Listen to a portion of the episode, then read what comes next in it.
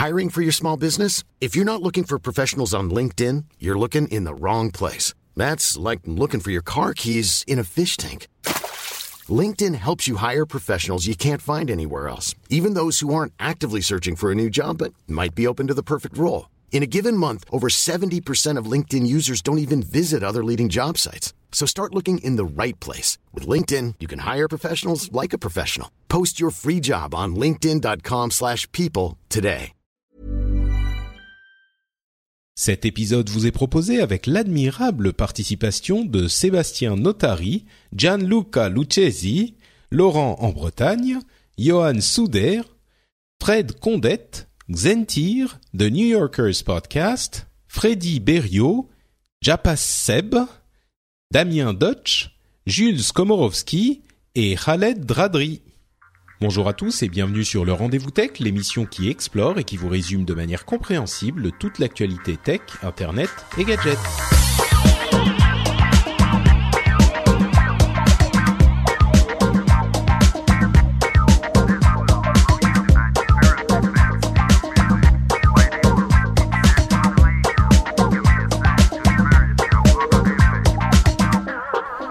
Bonjour à tous et bienvenue sur le Rendez-vous Tech, l'émission qui vous résume de manière compréhensible et agréable toute l'actu, euh, j'allais dire du jeu vidéo, mais ça c'est le rendez-vous jeu.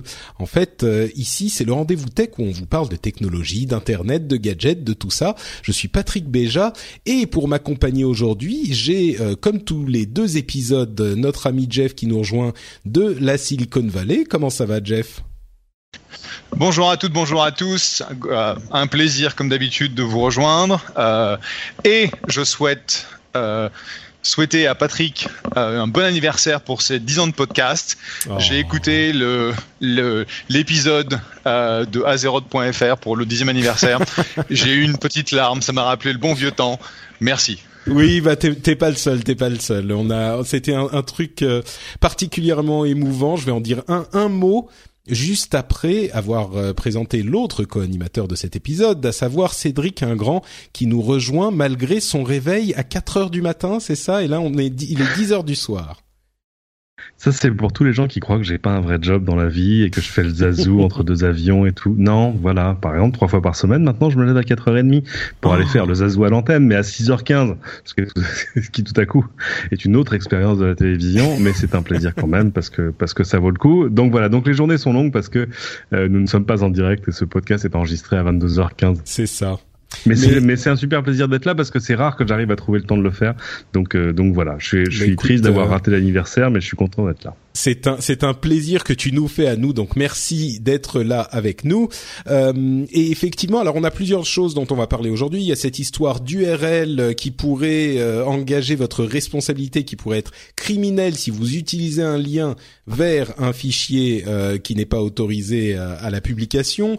Il y a une histoire d'AdBlock Plus qui va euh, bientôt vendre de la publicité. On va avoir des opinions un peu divergentes sur le sujet je pense.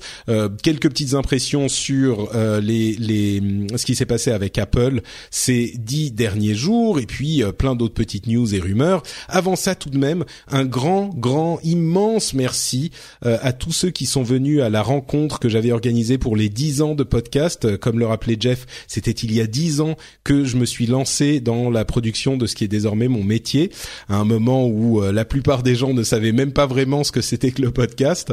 Et cette réunion a été absolument, enfin, un succès total. Moi, j'ai passé un moment merveilleux avec euh, tous ceux qui nous ont rejoints. On était une, euh, alors je sais pas, 80 à peu près.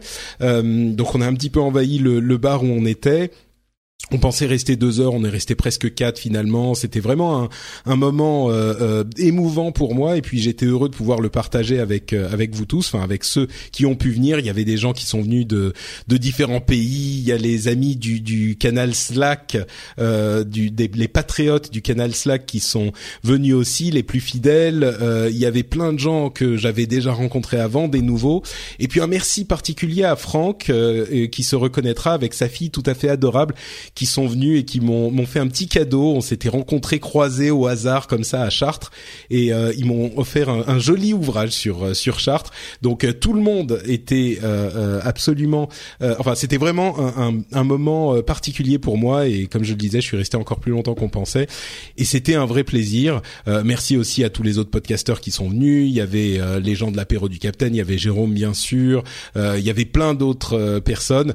Donc voilà, c'était, je voulais en dire encore un mot en plus.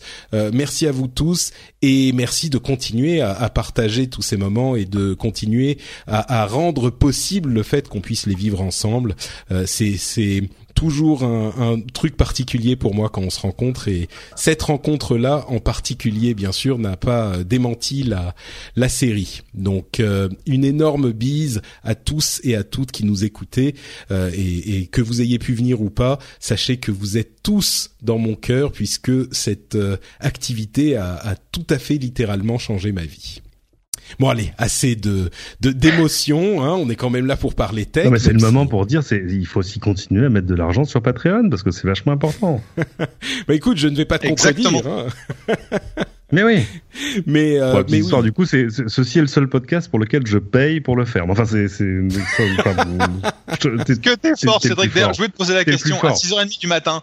Mis à part ta famille, il y a des gens qui regardent la télé à 6h30 du matin? Ou 6h15 du matin? Alors, tu, tu, tu crois pas si bien dire, Jeff, le, les matinales, c'est le prime time des chaînes d'infos. Ah oui? Euh, c'est ouais, c'est là où il y a le plus de monde. Et c'est d'ailleurs pour ça que tu vois, regarde sur les chaînes américaines, il y a des il y a des chaînes qui commencent leur matinale. Alors on, est on est en Californie chez les cintrés qui, qui se lèvent à des heures pas possible. il y en a qui commencent leur matinale à 4 heures du matin ou qui font une pré-matinale. Alors il y a à Los Angeles, il y en a ils font oui, une mais aux États-Unis c'est un peu différent parce qu'il y a parce qu'il y a aussi ils couvrent la la côte est et les gens qui sont réveillés depuis un peu plus longtemps aussi, j'imagine quand même. Euh, même sur les chaînes locales. Hein. Euh, ah oui, mais non, en, en France, en, en France d'ordinaire, on commence à 6 heures. Je sais que nos, nos camarades euh, et néanmoins concurrents de BFM euh, ont une, une pré-matinale qui commence encore plus tôt. Non, non, non, c'est euh, c'est les matinales, c'est super important pour les chaînes d'infos parce que c'est un moment où tu as assez peu de concurrence, à part évidemment la radio. mais Ou les non, gens bien qui écoutent des podcasts. Est-ce que tu écoutes beaucoup de podcasts à 6h15 du matin? Bon, moi je dors à 6h15 du matin, je fais pas de matinale encore. Tu en as de la chance.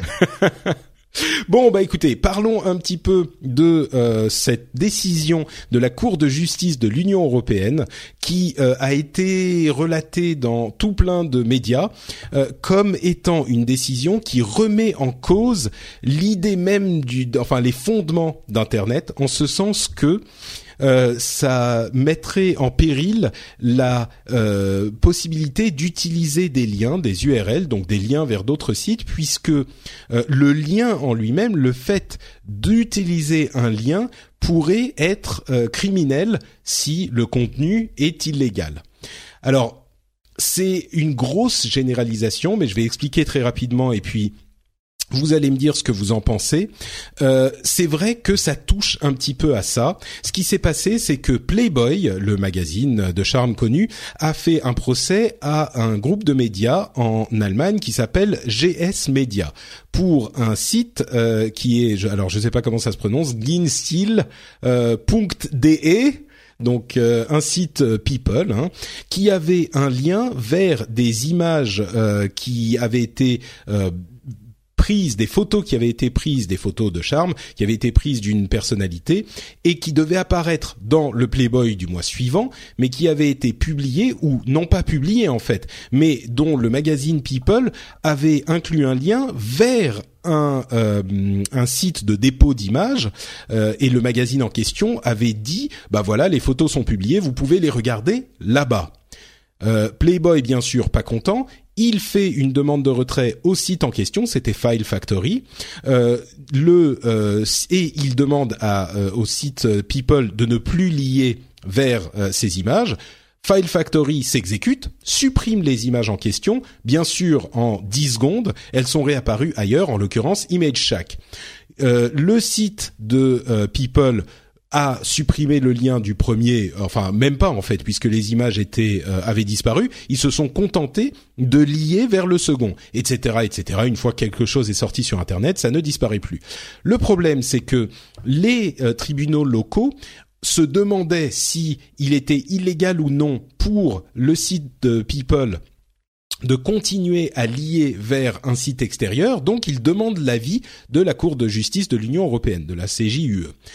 Que dit la CJUE Et c'est là que ça devient un, problème un petit peu casse-tête, c'est que la question qui pose vraiment problème, enfin l'aspect de cette question qui pose vraiment problème, c'est que le site en question euh, mettait des liens vers ces, euh, sites d'hébergement d'images avec d'une part euh, l'intention de faire de l'argent et le fait que euh, c'était des, des en connaissance de cause du caractère illégal de la chose, puisque évidemment les images, euh, les sites en question n'avaient pas les droits, les sites d'hébergement n'avaient pas les droits à ces images. Donc le site People a commis avait euh, deux problèmes. C'était que il y, il y avait une connaissance du fait que c'était illégal et en plus de ça, c'était hébergé dans un, enfin, ils ont fait la chose dans un but euh, lucratif. Euh, a priori, l'une des deux conditions pourrait suffire, mais en l'occurrence, bon, le lien était vraiment établi euh, dans un but lucratif. Donc, voilà les conditions très spécifiques de ce problème. Je me retourne vers euh, le, le, journaliste du lot. Euh, pour toi, à qui le, la liberté de publier, euh, enfin pour qui la liberté de publier, j'imagine, est importante, est-ce que c'est un truc qui t'inquiète ou est-ce que on en a fait un petit peu, on l'a un petit peu trop monté euh, en épingle et c'est très spécifique? Oui, c'est ça. J'ai pas encore d'opinion définitive euh, sur le fait de savoir si c'est une sorte de cas particulier, mais mais c'est un cas particulier qui, peut avoir des effets sur sur une, comment dire un principe de portée générale qui est bah, tu peux comment dire si tu es un intermédiaire technique, si tu es un hébergeur, si tu es une plateforme, si tu es un réseau social, si tu es YouTube, tu ne peux pas être juge du fait de savoir si ce que quelqu'un upload sur ta plateforme euh, lui appartient ou pas. En gros. Euh, je peux te sortir mille exemples. Hein. Euh, je peux te montrer des vidéos de TF1 dont je peux même pas être sûr que TF1 est le propriétaire. Euh, pour des raisons obscures, parce qu'il y a eu des périodes pendant lesquelles c'est l'INA qu'on est propriétaire. Bref. Euh, donc, euh, c'est l'exemple que je sors tout le temps. Si je vous sors un bout de JT qui date de 82, est-ce que j'ai le droit, est-ce que j'ai pas le droit? Ben Moi, je sais Mais pas. alors là, c'est pas une question Vous imaginez bien que Là, c'est pas une question de responsabilité, c'est une question, enfin, de responsabilité de du caractère illégal du truc. Encore que tu as raison, c'est l'une des conditions.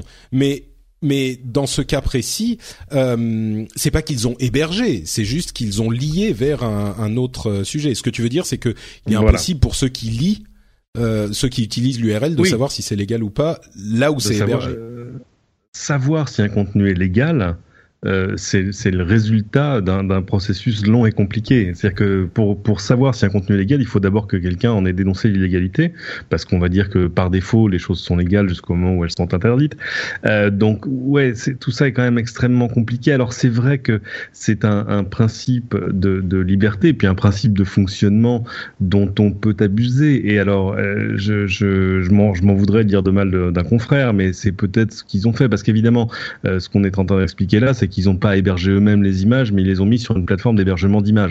Alors, que ce soit eux ou euh, quelqu'un d'autre, à la limite, peu importe. Mais alors c'est la question que j'ai, mais il faudra que je creuse le cas euh, avant d'avoir une opinion définitive. Mais euh, donc voilà, là, là, là, ça pourrait ressembler à une, à une un contournement, de droit. Mais voilà. Mais encore une fois, si on aboutit à une situation où tout à coup, tu, on pourrait dire que créer un lien vers quoi que ce soit serait illégal, là, ça pose problème. Bah, en plus, euh, le fait que ce soit eux ou quelqu'un d'autre qui ait continué à réhéberger les images, à la limite, ça a assez peu d'importance parce que à partir du moment où le sujet est suffisamment euh, euh a suffisamment euh, de d'attrait, quelqu'un le fera, que ça soit eux ou quelqu'un d'autre. Donc, du, du, coup, Jeff, une autre question peut-être un petit peu plus ciblée sur les sujets que tu qui te gardent éveillé la nuit, peut-être. Je sais pas si tu as à ce point les mains les mains dans le cambouis, mais euh, pour nous, c'est des sujets qui sont euh, très prises de tête et dont on se dit euh, il faut peut-être faire attention au caractère légal du truc, mais on s'est jamais posé la question de savoir si une URL ou pas euh, peut engendrer la responsabilité du de l'organe de presse. Vous, dans la Silicon Valley, est-ce que c'est des trucs que des des, des armées d'avocats étudient en permanence, même dans les startups, ou on commence à s'en inquiéter quand même une fois que le problème s'est posé? Bah, le problème, c'est un, problème de jurisprudence. C'est-à-dire que si jamais il y a un cas qui peut faire référence sur une toute nouvelle jurisprudence euh, qui n'existait pas euh, avant, ça devient un réel problème. Donc, euh, typiquement, on attend surtout dans, dans, le monde dans lequel on évolue, où euh, les hébergeurs, les, les, fournisseurs de solutions techniques ne sont typiquement pas responsables de ce qui est uploadé, mais par contre, ils doivent pouvoir euh, répondre aux demandes euh, de suppression, de, de suppression très rapidement on a été relativement tranquille, même si euh, tu vois aujourd'hui YouTube ou Facebook se font attaquer sans arrêt euh, pour des raisons euh, bah, de, de, de, ce type, mais ça c'est pas pas forcément un problème. Donc en fait, c'est surtout nos soit les boîtes où on va développer un, une solution d'émergement soit les boîtes de médias où on essaie de faire attention à ça, mais à ce jour, on a utilisé bah, la jurisprudence actuelle qui est que bah, tant qu'on peut enlever le contenu qui est incriminé rapidement, on est tranquille. Bah, à vrai dire, moi, ce qui me m'interpelle un petit peu dans la dans la formulation qu'a fait le, le CJUE, c'est que le lien hypertexte est criminel euh, si il a été utilisé en connaissance du, du, caractère illégal. Donc, a priori, c'est pas n'importe quel lien hypertexte. Mais ensuite, là où ça devient, ça déplace finalement le problème. À partir de quel moment est-ce qu'on peut considérer que la personne qui utilise ce, lien a connaissance du, caractère illégal? Est-ce que si le, en l'occurrence Playboy appelle l'éditeur, le, le rédac chef, et lui dit Monsieur, vous avez un lien illégal sur votre site. Est-ce qu'on doit du coup croire euh, Playboy sur parole? Est-ce qu'il faut un arrêté d'un tribunal? Est-ce qu'il faut et puis c'est c'est quand même euh, là on parle effectivement pas d'hébergement mais je, je, comprends aussi c'est c'est insoluble ce truc enfin insoluble j'ai pas envie de dire insoluble ah, il faut que tu puisses que... prouver que lorsque j'ai fait mon lien il était connu de ma part que c'était illégal c'est-à-dire que euh, j'avais quelque part lu un, une news ou quelque chose qui dit que euh, c'est illégal et que j'ai malgré cela créé ce lien. Bah non, bonjour. Le... Non, bien sûr, mais ça, à mon sens, c'est pas ce que ce, ce, à quoi il se réfère. Ce à quoi il se réfère, c'est qu'une fois que l'ayant droit t'a fait savoir que c'était illégal, euh, c'est à partir de ce moment que tu n'as plus le droit d'utiliser le lien.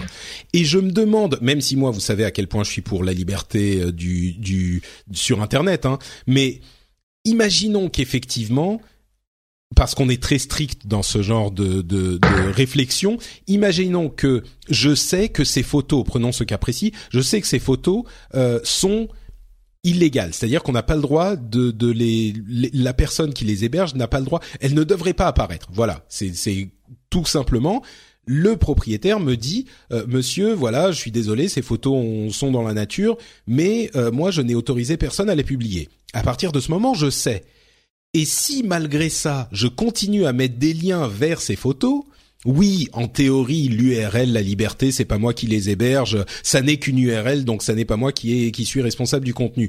Ok, je suis d'accord, mais il n'empêche, quelle justification est-ce qu'on peut avoir en tant que euh, organe de presse à se dire je sais que c'est illégal enfin je sais que leur existence euh, est illégale en quelque sorte on schématise mais je le j'envoie quand même des gens vers le truc.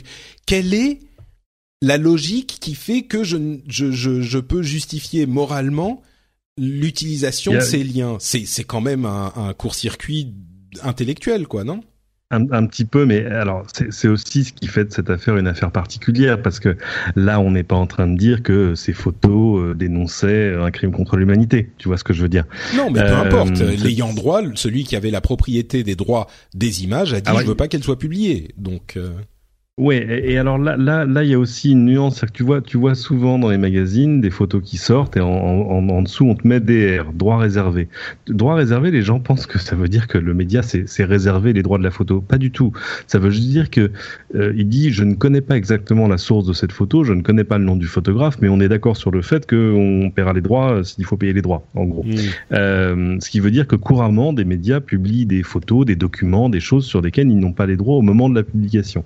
Euh, donc euh, il faut pas que ça devienne un frein à ce genre de choses parce que là tout à coup ça devient un frein à l'information. Non mais c'est là que genre de choses mais mais, mais c'est là que c'est bien formulé. Précis, on dit, dit voilà ouais. ils disent euh, si ça a été effectué en connaissance du caractère illégal. Donc à partir du moment où tu ne sais pas spécifiquement, expressément que c'est que c'est illégal, euh, si tu es dans le flou, tu n'es pas en contravention avec la, la décision en question. C'est pour ça que je, je, trouve que la formulation, disons que c'est préoccupant, c'est pas la panique comme on a pu le lire euh, un petit peu partout. la Cour de justice est en train de casser Internet.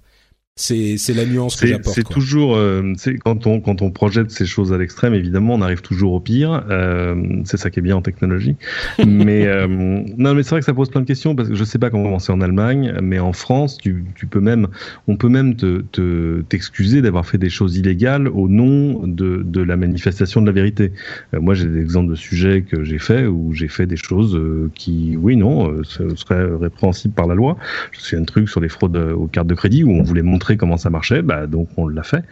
Euh, j'ai toujours un carnet de 10 tickets de la RATP acheté avec une carte bancaire frauduleuse, mais c'est il y a vraiment très longtemps. Donc, euh, mais j'ai gardé les tickets, ils sont au coffre. Euh, on attend la prescription pour s'en débarrasser.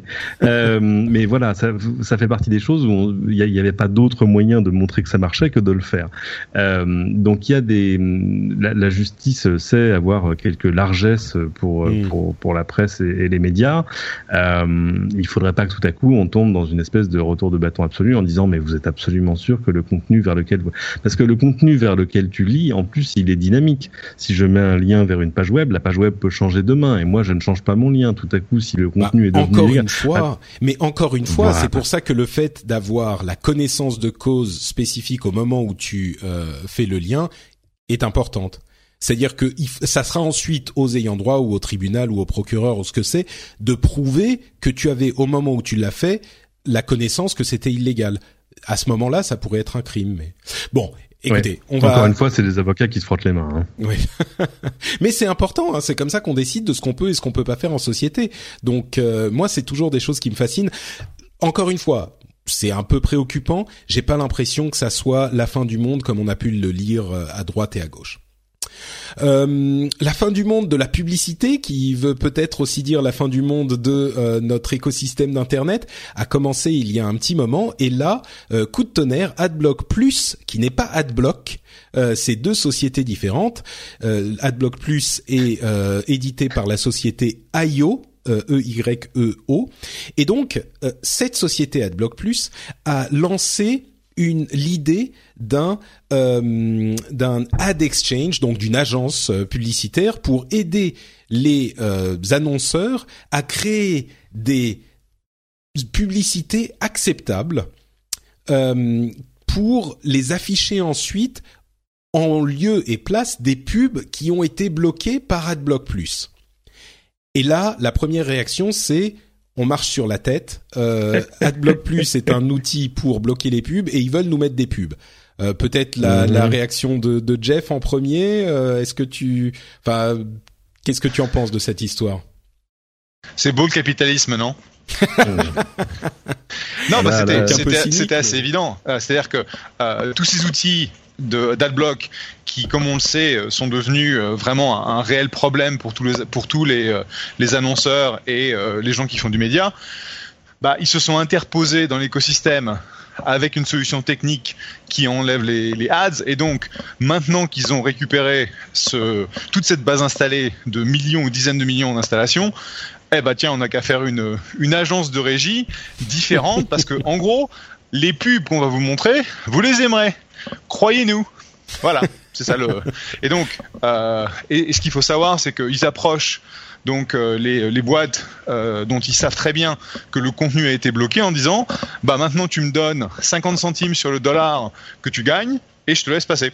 Bon, c'est un petit peu moins. Hein. Je crois qu'ils gardent 6% de la pub, du, prix de la pub, et le reste est partagé entre l'éditeur et le et le. Je veux dire que les offres initiales, les offres initiales, c'était, c'était, tu nous donnes 50% du prix de la pub. Hmm. Ouais. Euh, ou 50% du prix, 50% de la marge que tu te fais sur le sur la pub. Hmm. D'accord, ce qui est quand hein. même considérable. Cédric, ouais, aussi un petit peu non, sceptique non, par rapport à ça. c'est pas du tout du racket, c'est la, du piratage, du racket, la, la, main, la main invisible du capitalisme à l'œuvre. Moi, je trouve ça très bien. Euh, non, c'est évidemment, enfin, c'est quand même du tripatouillage. Il y, a eu plusieurs choses là-dessus. Hein. Il y avait des, des, navigateurs qui disaient, mais on pourrait remplacer les pubs par nos propres pubs, ce serait pas con ça.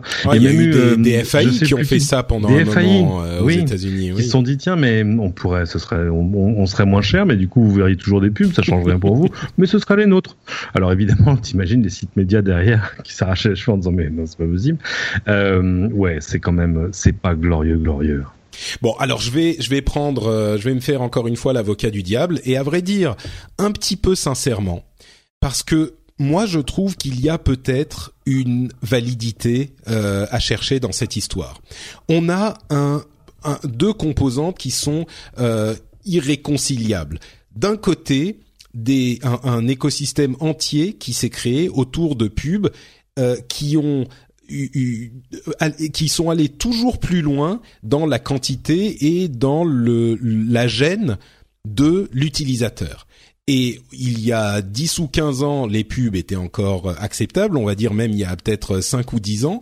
Euh, et aujourd'hui, c'est sûr qu'il y en a tellement partout. Il y a des pop-over, des pop-under, des 6 pubs qui vont te traquer et te euh, t'alourdir ta page et représenter 50 euh, ou 60% de la de la quantité de données que tu vas télécharger pour afficher une page, on peut comprendre que les utilisateurs en aient marre.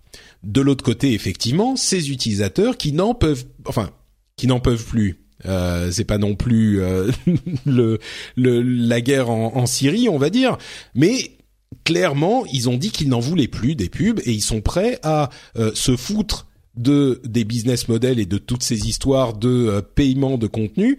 Et ils se disent bon bah nous on installe les, les bloqueurs de pub et on s'en fout. Et cette situation est complètement bloquée et personne ne réussit à trouver une solution. Ni les euh, éditeurs même si on voit qu'aujourd'hui Google et le IAB et d'autres organismes de marketing et de pub se réunissent pour créer des meilleurs ads c'est clairement par réaction aux euh, ad bloqueurs et à, à cette tendance est-ce qu'on n'a pas peut-être euh, besoin, ou au moins est-ce qu'on ne bénéficierait pas d'avoir un intermédiaire qui s'est imposé là-dedans par la force, certes, mais qui aujourd'hui essaye à la fois de faire de l'argent et de trouver une solution qui dirait, bon écoutez, nous on se met entre les utilisateurs et les annonceurs, on est indépendant, on a intérêt à contenter les deux, et on décide parce qu'on sait que la pub doit exister et on va donner des guidelines, on va dire quelle pub est acceptable et quelle pub n'est pas acceptable. Et voilà, ça sera une sorte de garantie pour les utilisateurs de chez nous, les gens qui utilisent AdBlock Plus qui euh, décident de l'utiliser non pas parce qu'ils veulent bannir la pub à tout jamais, mais parce qu'ils veulent des pubs respectueuses de leur euh, vie privée et de leur euh, leur consommation, eh ben on va euh, faire le médiateur entre ces deux-là et pour ce service euh, qui est nécessaire clairement, eh ben on va euh, prendre une petite partie des revenus. Alors peut-être que 6% c'est encore trop, mais sur le principe, est-ce qu'on n'est pas en train de trouver une solution qui pourrait être acceptable, sachant que AdBlock Plus c'est un des adblockers. Si les utilisateurs ne veulent pas utiliser euh, ce service, eh ben ils peuvent aller vers un autre qui là bloque complètement les pubs effectivement et euh, leur donne ce qu'ils veulent et ne donne plus rien du tout aux euh, sites web et aux éditeurs. Est-ce que j'ai un petit peu convaincu mmh. quelqu'un ou est-ce que vous êtes toujours non D'accord, ok. Euh, comment te dire? Euh, En faisant ça, ils deviennent régie pub elle-même. Euh, les critères sur lesquels ils vont accepter une pub, les critères sur lesquels ils vont accepter une pub, ça va être d'abord le fait qu'on les paye. Euh, pendant ce temps-là, les grandes régies pub, les Google, etc., euh, etc., ont, ont, déjà des guidelines sur ce qui est acceptable en termes de pub ou pas. Euh, je dis pas que ça marche toujours, hein, mais euh, mais bon. Non, mais c'est ça la différence. ça marche pas avec Google et ah. machin. Maintenant, peut-être qu'ils vont faire encore autre chose. Peut-être que ça marchera après. Mais ils ont déjà des guidelines et ça marche pas. C'est pour ça qu'il faut quelqu'un d'autre qui s'interpose, tu vois. Oui, mais le, leur problème, le problème, c'est pas Google, le problème, c'est les sites. C'est le site média qui décide de te mettre euh, quatre bannières de pub, euh, trois pop-up, euh, deux pop-under, etc., etc. Pas si tu utilises AdBlock Plus. Si tu utilises AdBlock Plus, cette décision est sortie des mains du site média justement. Elle est dans les mains de l'intermédiaire qui va dire on accepte deux pubs sans tracker euh, avec euh, tel type d'animation et, euh, et voilà et tel type de ressources utilisées, tel des gifs ok, des des des des publicités en flash qui vont te bouffer toute la batterie. Non, Ouais, je, je, je, demande vraiment à être convaincu. Il se trouve qu'en plus, j'utilise pas d'adblocker. Euh, Moi non plus, euh, hein, même, je vois ça. Même pas par conviction, hein, c'est par euh, par fainéantise et puis parce que dans l'ensemble, les pubs que je vois m'emmerdent pas trop. Euh, quoique si, ça arrive quand même. Mais euh, mais c'est sur les sur les grands sites médias, j'avoue qu'ils font attention aussi parce que le, le, le, backlash a quand même été assez terrible. Hein, euh, L'explosion du nombre d'adblockers. Moi, j'en vois pas beaucoup qui font attention. Hein. À chaque fois que je vais sur un grand site, c'est quand même. Euh... Et j'ai pas d'adblocker. Hein. Moi, je suis dans ton cas aussi, Cédric. Mais bon. Mais je pense. Oui, mais si, tu as, si tu as un adblocker, tu verras les grands sites de médias américains qui te disent attention, il faut que vous, vous nous whitelistiez pour avoir accès à notre contenu, parce que si vous voulez avoir accès au New York Times, au Wall Street Journal, bon, ils sont payants euh, au bout de 10 ou 15 articles. articles euh, ils te, ils te demanderont de, de virer ton adblock. Mais oui, d'accord, mais mais ça marche pas super bien non plus. Euh, whitelistez, nous ou au pire, on bloque le contenu si vous utilisez un adblocker. Ça marche pas ces trucs. C'est c'est irrespectueux de l'utilisateur. Sur du contenu branded, si, mais... si, sur du contenu sur du contenu qui est branded, c'est-à-dire euh, du contenu de qualité euh, d'une marque qui est établie, si ça marche. Hmm. est-ce que tu crois qu'on est en train de se diriger sans l'intervention de ces acteurs euh, tierces parties vers est-ce que le monde de la pub est en train de comprendre et en train d'améliorer ses pubs pour être plus acceptable, euh, Jeff Selon toi, est-ce qu'on est en train de voir ça? Ou est-ce que ça marche pas? Bah, je pense que il y, a deux choses. Il y a les, il y a les éditeurs et il y a euh, les, les, boîtes de tech de pub. Les boîtes de tech de pub se trouvent face à un environnement où euh, le CPM, donc combien est-ce que les pubs vont être payés, le coût par mille, euh, continue de, le coût par mille va continuer à descendre, et donc ils essaient de trouver des solutions qui sont beaucoup plus euh, interruptives, takeover, etc., pour que les gens soient vraiment forcés de regarder la putain de pub ou le putain de, de pre-roll pendant, euh, pendant 10 secondes. Et puis après, tu as l'éditeur qui se dit comment est-ce que je peux créer une expérience d'une nouvelle génération, d'un nouveau type, où je peux vraiment faire de l'écrit sans me préoccuper de comment les pubs vont s'afficher. Et pour ça, la seule solution, c'est du micro-paiement. Ouais, du micro-paiement ou du de l'abonnement premium ou ce genre de choses. Et c'est sûr qu'on en voit, mais bah, moi le premier, je suis, je crois en ce genre de système où les utilisateurs payent pour leur contenu. Mais soyons réalistes, ça va pas marcher pour tout le monde, ça va pas marcher pour tous les types de contenus, et le problème de la pub va rester dans une certaine mesure. Moi, ça fait des années maintenant que ce problème de bloqueur de pub, ça fait au moins deux trois ans qu'il est euh, euh clairement euh, présent, qu'il est prégnant, et, et j'ai pas l'impression que les éditeurs. J'entends beaucoup de gens dire ah euh, c'est horrible, moi j'ai 40%, euh, 50% de mes utilisateurs qui utilisent des bloqueurs de pub.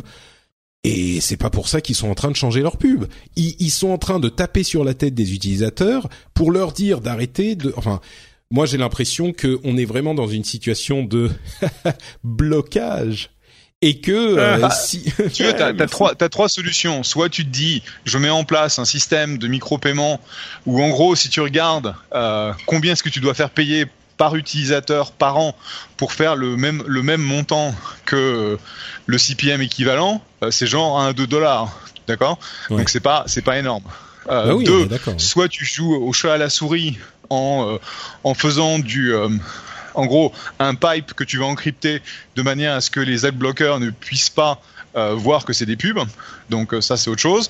On en. Soit tu travailles avec AdBlock ou AdBlock Plus de manière à ce qu'ils te laissent passer, mais ça, ça, veut dire que tu passes sur l'autoroute à péage.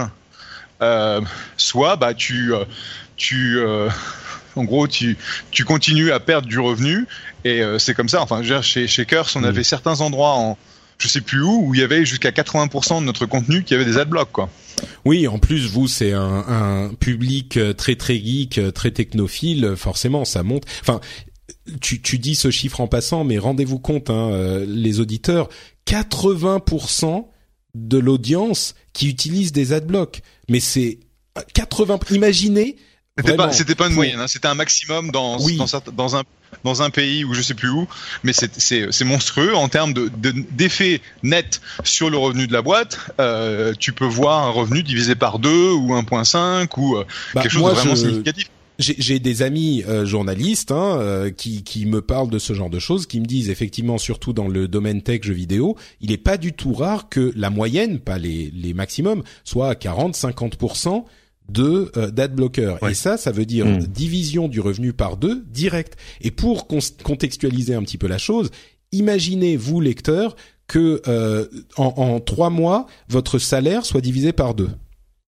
Je comprends qu'on n'aime pas les pubs, mais il y a non seulement une vraie panique chez les, les éditeurs, justifiée, et d'autre part, à mon sens, on ne peut pas euh, discarder, euh, balayer d'un revers de la main cette idée d'Adblock Plus qui viendrait se mettre en intermédiaire pour une somme raisonnable qui pourrait être euh, discutée, hein, peut-être, pour une somme raisonnable, comme une des solutions qu'on pourrait étudier. La réaction de base, c'est haha, l'adblocker qui vient nous vendre de la pub, euh, vraiment on se fout de la gueule de qui? Et c'est la réaction que j'ai vue partout autour de moi. Moi, je pense Bah, que c'est si, déraisonnable si, si, ton commissaire de quartier vient de vendre de l'herbe en disant non mais attendez je l'ai sélectionné c'est un très bon produit hein. vraiment c'est pas la merde que vous allez acheter dans les cités hein.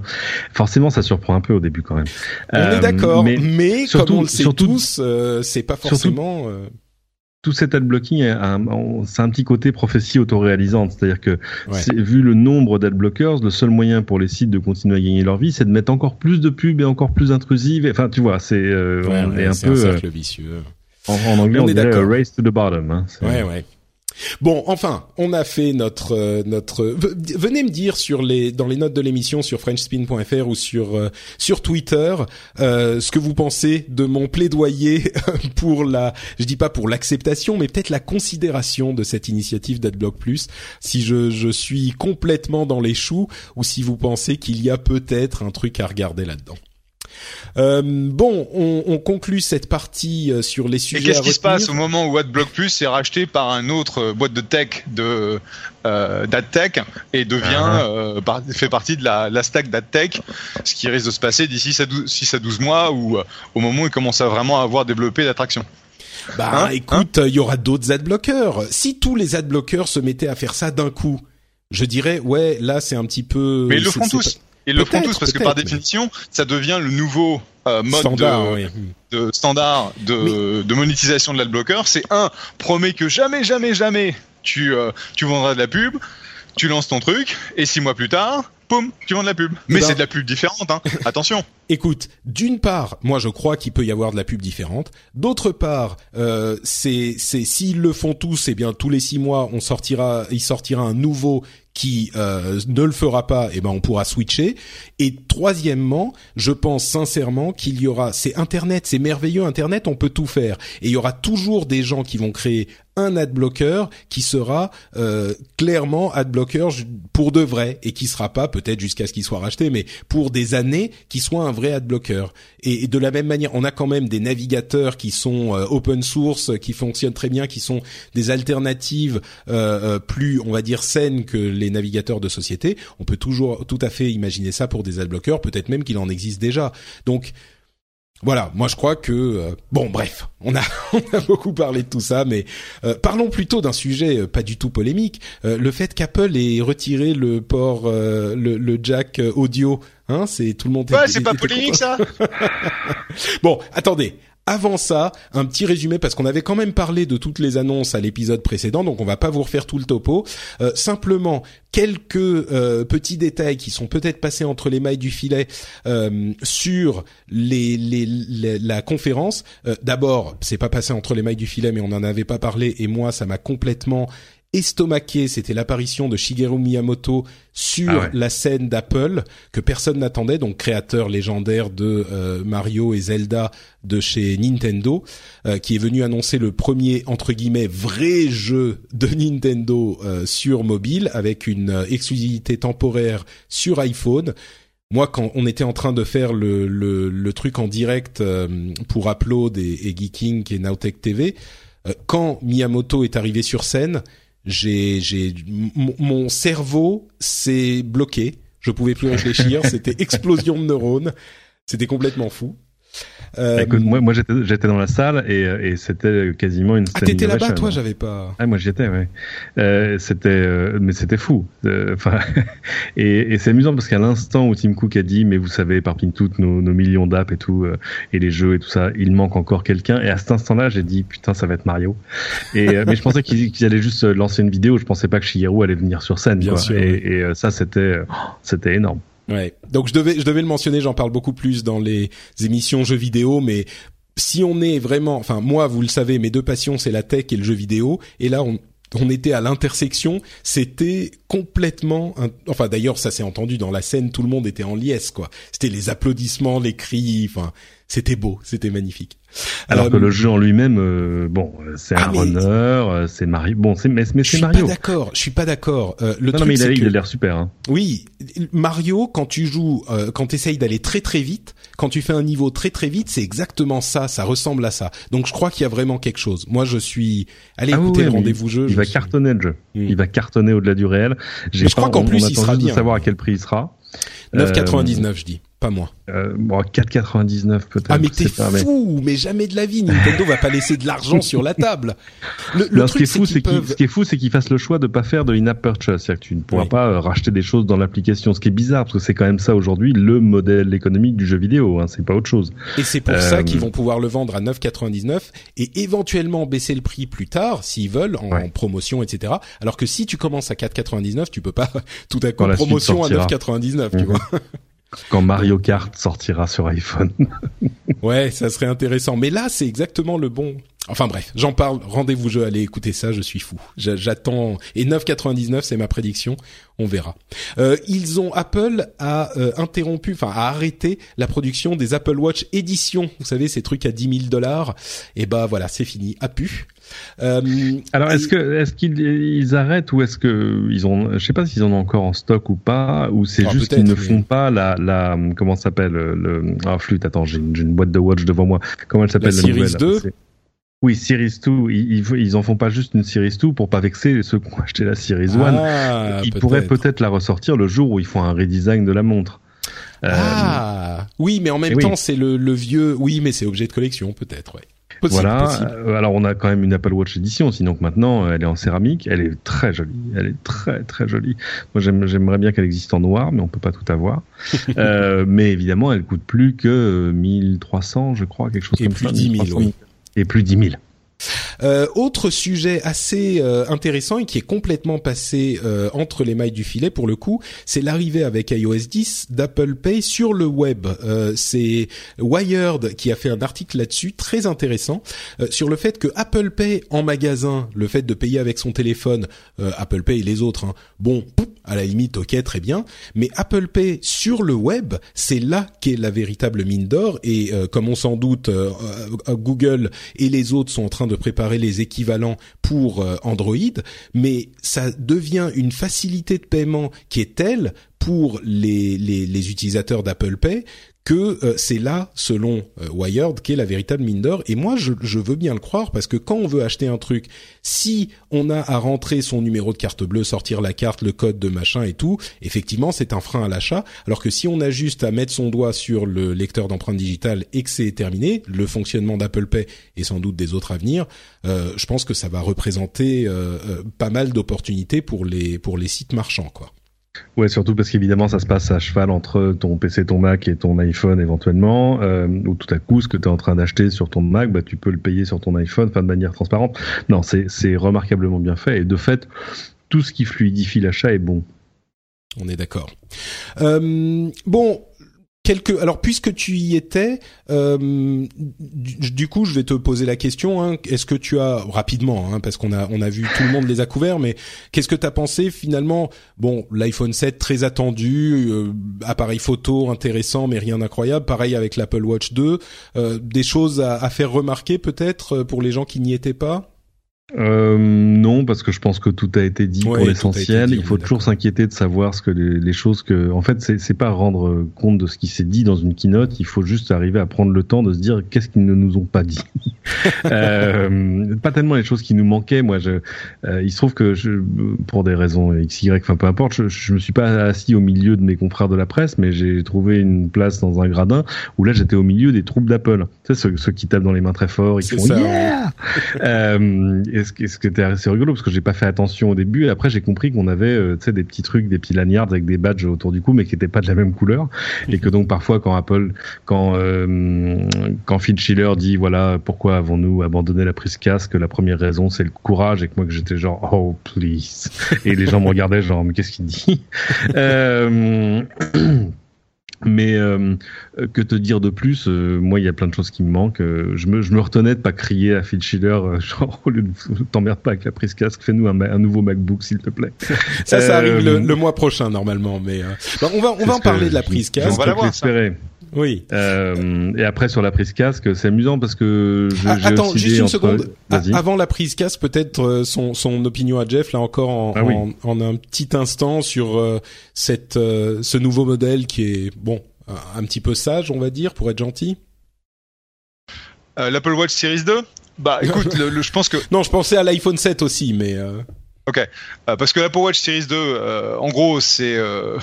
comme comme l'ont dit un ou deux journalistes, en gros, c'est la première vraie version de l'Apple Watch, c'est-à-dire que celle-là euh, va pas être euh, un truc qui rame tellement que tu te demandes pourquoi tu l'as acheté. Donc a priori, le temps de réaction euh, est tel que ce sera ce sera utile. Ils n'ont pas du tout adressé le problème principal qui est la batterie de 18 heures et ils n'ont même pas dit euh, combien ta, ta, ta, watch va durer si jamais tu tournes euh, le GPS euh, pour pour faire, enfin tu fais marcher le GPS pour faire des euh, euh, du, du sport etc. Et parce que a priori ça va être encore moins. Donc c'est sur les premiers segment... tests font état d'utilisation continuelle de GPS de 6 ou 7 heures, je crois, quelque chose comme ça. Bon, pour faire du sport pendant 6 ou 7 heures d'affilée, faut y aller, mais euh, oui, c'est sûr que ça bouffe la batterie. Ce qui est ok, ce qui est ok si tu utilises ta, si t'es dans le dans ton rythme d'utilisation, de recharge de, de la de ta montre euh, tous les jours, euh, ce qui est euh, ce qui me rendrait banane parce que déjà euh, je recharge mon Fitbit euh, tous les 5 jours et je trouve que déjà c'est c'est assez. Donc tous les jours, laisse tomber, tu peux même pas avoir la partie monitoring de, de, de tes de tous tes euh, euh, comment dit vitals euh, de, de tes données le, de santé, de tes données de santé pendant 24 heures. la, On la sent question... l'investisseur Fitbit quand même là un petit peu. Hein. Non non, c'est parce qu'en en fait, moi, écoute, tant qu'ils tant qu'ils sont tant qu'ils ont une batterie de 18 heures et qu'ils sont pricés à 369 dollars, je peux te dire, c'est il y a il y a deux autoroutes pour nous quoi. Donc il y a il y a vraiment aucun problème. C'est plus un des gros problèmes de la de de de l'Apple Watch, c'est quels sont les raisons pour lesquelles tu vas l'acheter. Et je pense que euh, en faire un truc qui va sous l'eau et qui a un GPS, euh, ça n'a pas répondu euh, à la question, mais à la limite, mm. je m'en fous. en ce qui concerne l'iPhone 7, bah, je l'ai pas encore commandé. Je l'ai pas encore commandé parce qu'en fait, je veux vraiment me rendre compte, je veux vraiment me rendre compte en l'essayant, la différence de qualité d'image entre le 7 Plus et ses deux caméras et l'iPhone 7. Et en fait, euh, pour avoir discuté avec un de nos fondateurs qui, euh, qui développe un truc euh, dans le domaine de la réalité virtuelle, en fait, l'iPhone 7 Plus avec ses deux caméras va te permettre de prendre des photos en, en gros en stéréo ouais. qui vont qui va de fait te donner la possibilité de créer un champ euh, 3D euh, sur neuf plans et en gros en interne Apple l'a fait mais c'est pas encore disponible au travers des API qui est une super bonne nouvelle pour les gens comme ma boîte, qui développe euh, des, des, outils de, de, réalité virtuelle. Euh, je peux pas en parler encore parce qu'ils sont pas encore sortis, mais je pense que je vais m'acheter l'iPhone 7 Plus pour euh, jouer avec les deux caméras. Mmh. Ça me fait un peu chier parce qu'il est trop grand. J'aime pas, j'aime pas un gros machin euh, comme ça, mais euh, les, la double caméra est quelque chose de très excitant. Ouais, et c'est effectivement l'aspect euh, sur lequel les, la plupart des des testeurs s'accordent à dire que là il y a effectivement quelque chose d'intéressant euh, pour tout un tas de raisons. Euh, le, le, mais bon, bref, on va on va synthétisé, ces deux caméras sont l'aspect intéressant. Les rumeurs font état du fait que euh, sur la prochaine, le prochain iPhone, les deux caméras restent exclusives au grand modèle, au modèle plus. Donc euh, voilà, ne vous attendez pas à ce que le, les deux caméras arrivent sur le entre guillemets petit modèle euh, l'année prochaine. Euh, Il y a déjà des rumeurs sur le prochain iPhone. Quoi. Bah c'est c'est le nouveau design euh, qui arrivera après le design 6, 6S et 7. Moi personnellement, je ne l'achète pas non plus le 7. J'ai un 6S qui marche très très bien et justement, ce que je me disais, c'était que iOS 10 euh, viendrait m'apporter les petites nouveautés qui m'amuseraient, et donc j'aurais quand même mon petit jouet.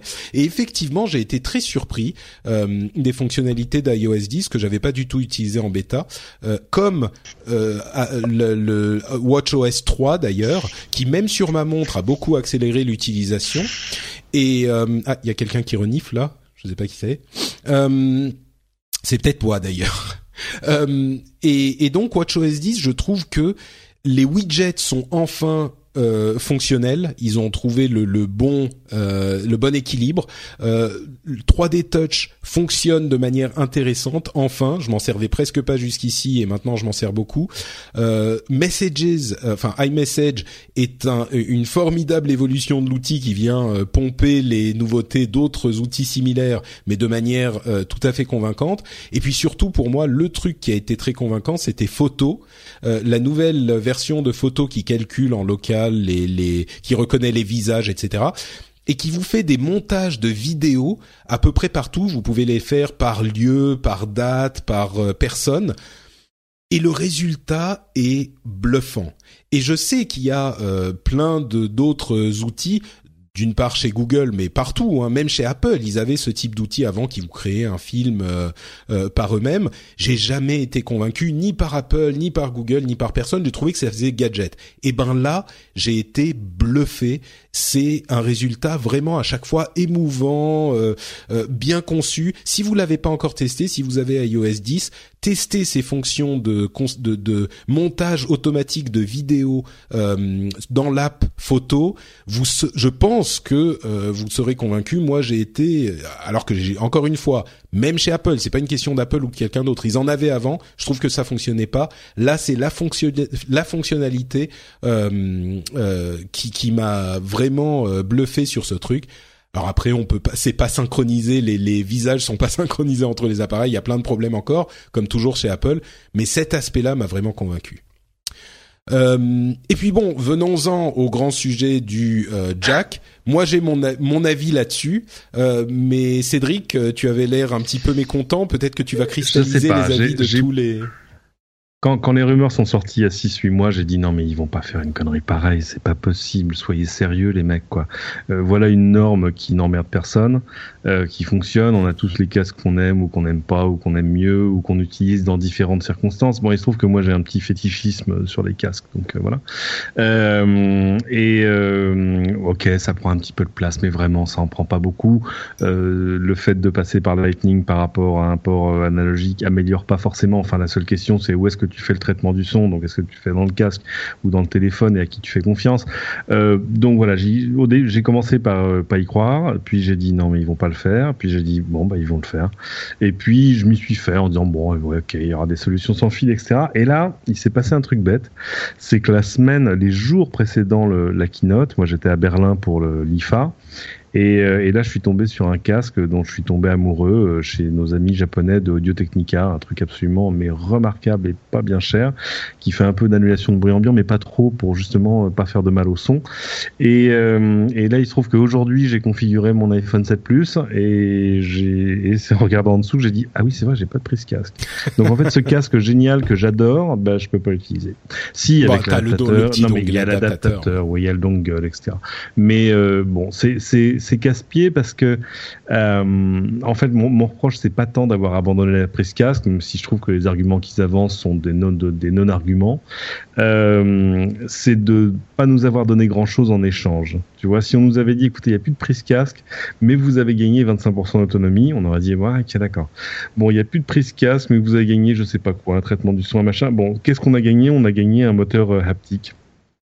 Qui en plus a pas l'air très convaincant euh, d'après ce que je Bah, avant, on avait un bouton physique et maintenant, c'est plus un bouton physique en fait. Euh, donc, il y a une vibration qui te dit que tu as cliqué sur le bouton, mais ça va pas beaucoup plus loin que ça et ça marche pas si tu mets des Ouais. gants. Euh, L'appareil est l'appareil est euh, est étanche du coup. Bon, grâce à ce bouton. Oui, enfin, euh, ils avaient- ils avaient pas besoin de ça pour le rendre étanche.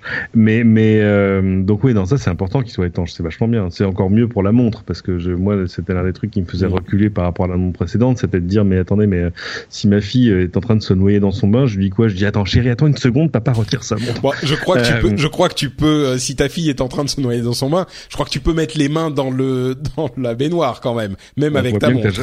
Voit bien que t'as jamais lu un contrat de prêt de chez Apple, toi. euh, Bon, non, écoute, non, sérieusement. Je suis, Elle a, elle a plus l'âge de se noyer dans son bain, bien heureusement. Mais, euh, mais voilà, c'est surtout c'était un truc totalement contre-intuitif Mm. d'imaginer une montre qui soit pas étanche. Enfin voilà, et, euh, et c'est en train de le devenir sur le sur le téléphone. Ouais. Donc euh, voilà, même si on m'avait dit tiens, euh, voilà, on a retiré la prise jack, mais du coup on a eu la place de ra- rajouter la recharge sans fil. Enfin tu vois les trucs qu'on attend depuis 4 ans quoi. Mm. moi je suis assez, pardon, fini. Non non rien. Ikea fait des lampes qui font de la recharge sans fil, mais euh, Apple fait toujours pas de téléphone qui le font. Il y a quelqu'un qui me disait, euh, visiblement l'écran est, est excellent, c'est l'un des meilleurs Oui, écrans euh, LCD qui soit. Les tests de gens très très sérieux qui étudient ça disent qu'il est incroyable. Et, et certains ont répondu avec grande justesse, euh, bah oui, mais il serait temps qu'il passe à l'OLED. Et moi, j'ai malicieusement répondu, oui, mais ils l'ont pas encore inventé. Ils l'inventeront Ah. euh, l'OLED euh, l'année prochaine, et Pour c'est à l'année ce moment qu'ils prochaine. passeront dessus. Ils c'est vont ça. inventer l'OLED pour l'année prochaine. Exactement. Non, non, c'est de l'iPhone 8, ça. C'est pas de l'iPhone C'est ça. 7 Plus, c'est pas possible. C'est ça, Non, non, mais- exactement ça. Mais l'année prochaine, ça sera le 8, je pense. Changement de design 8. Moi, je- j'y crois. Bah oui. mais Évidemment, ce sera l'iPhone du dixième anniversaire, ce sera. mais ce comment est-ce qu'on arrive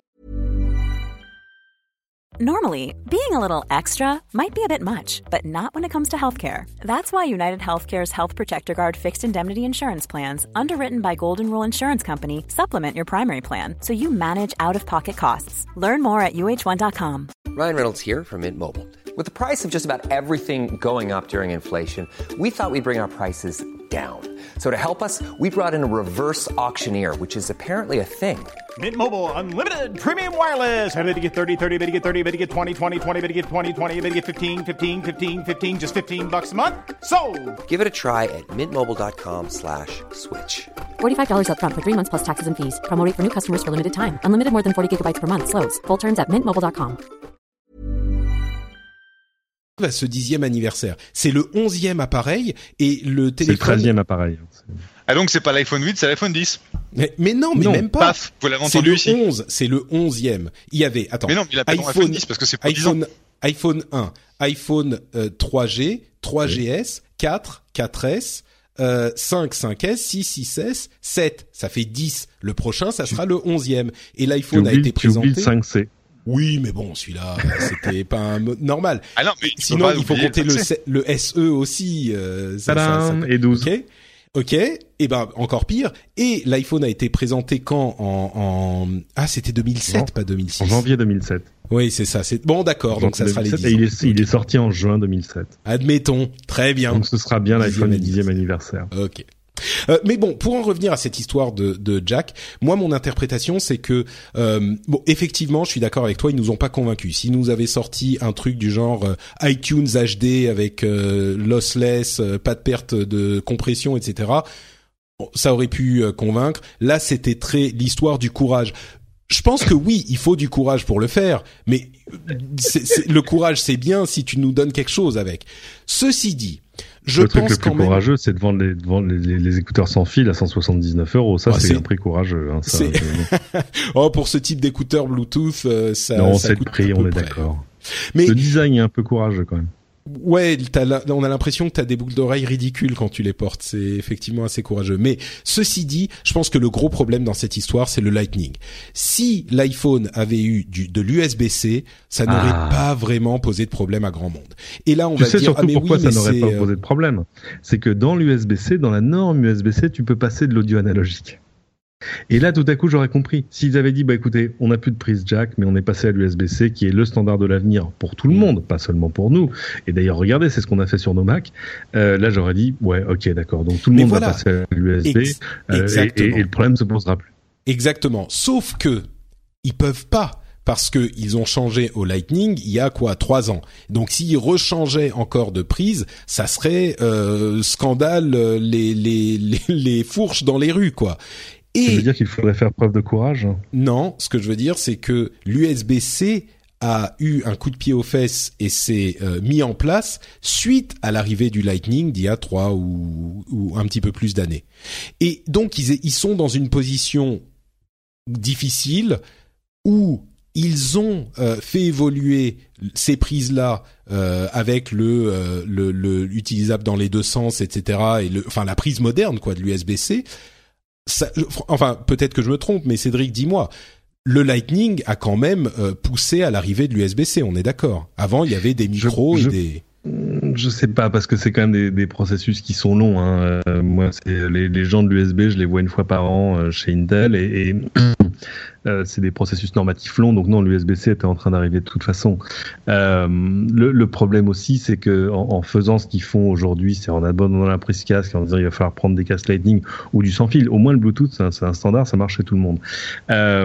C'est qu'ils reculent encore l'adoption de l'USB-C, alors que c'est, tu le vois arriver dans plein de smartphones, chez LG, chez HTC, chez machin. Je pense ouais. que ça y est cette année. Euh, ah bah oui, c'est sûr. USB-C. Il y aura, il y aura Lightning et, et USB-C. Moi, je pense que Apple d'ailleurs voilà. eux-mêmes va y passer dans 3-4 ans quand euh, ça sera ouais, acceptable de changer encore du Lightning quoi.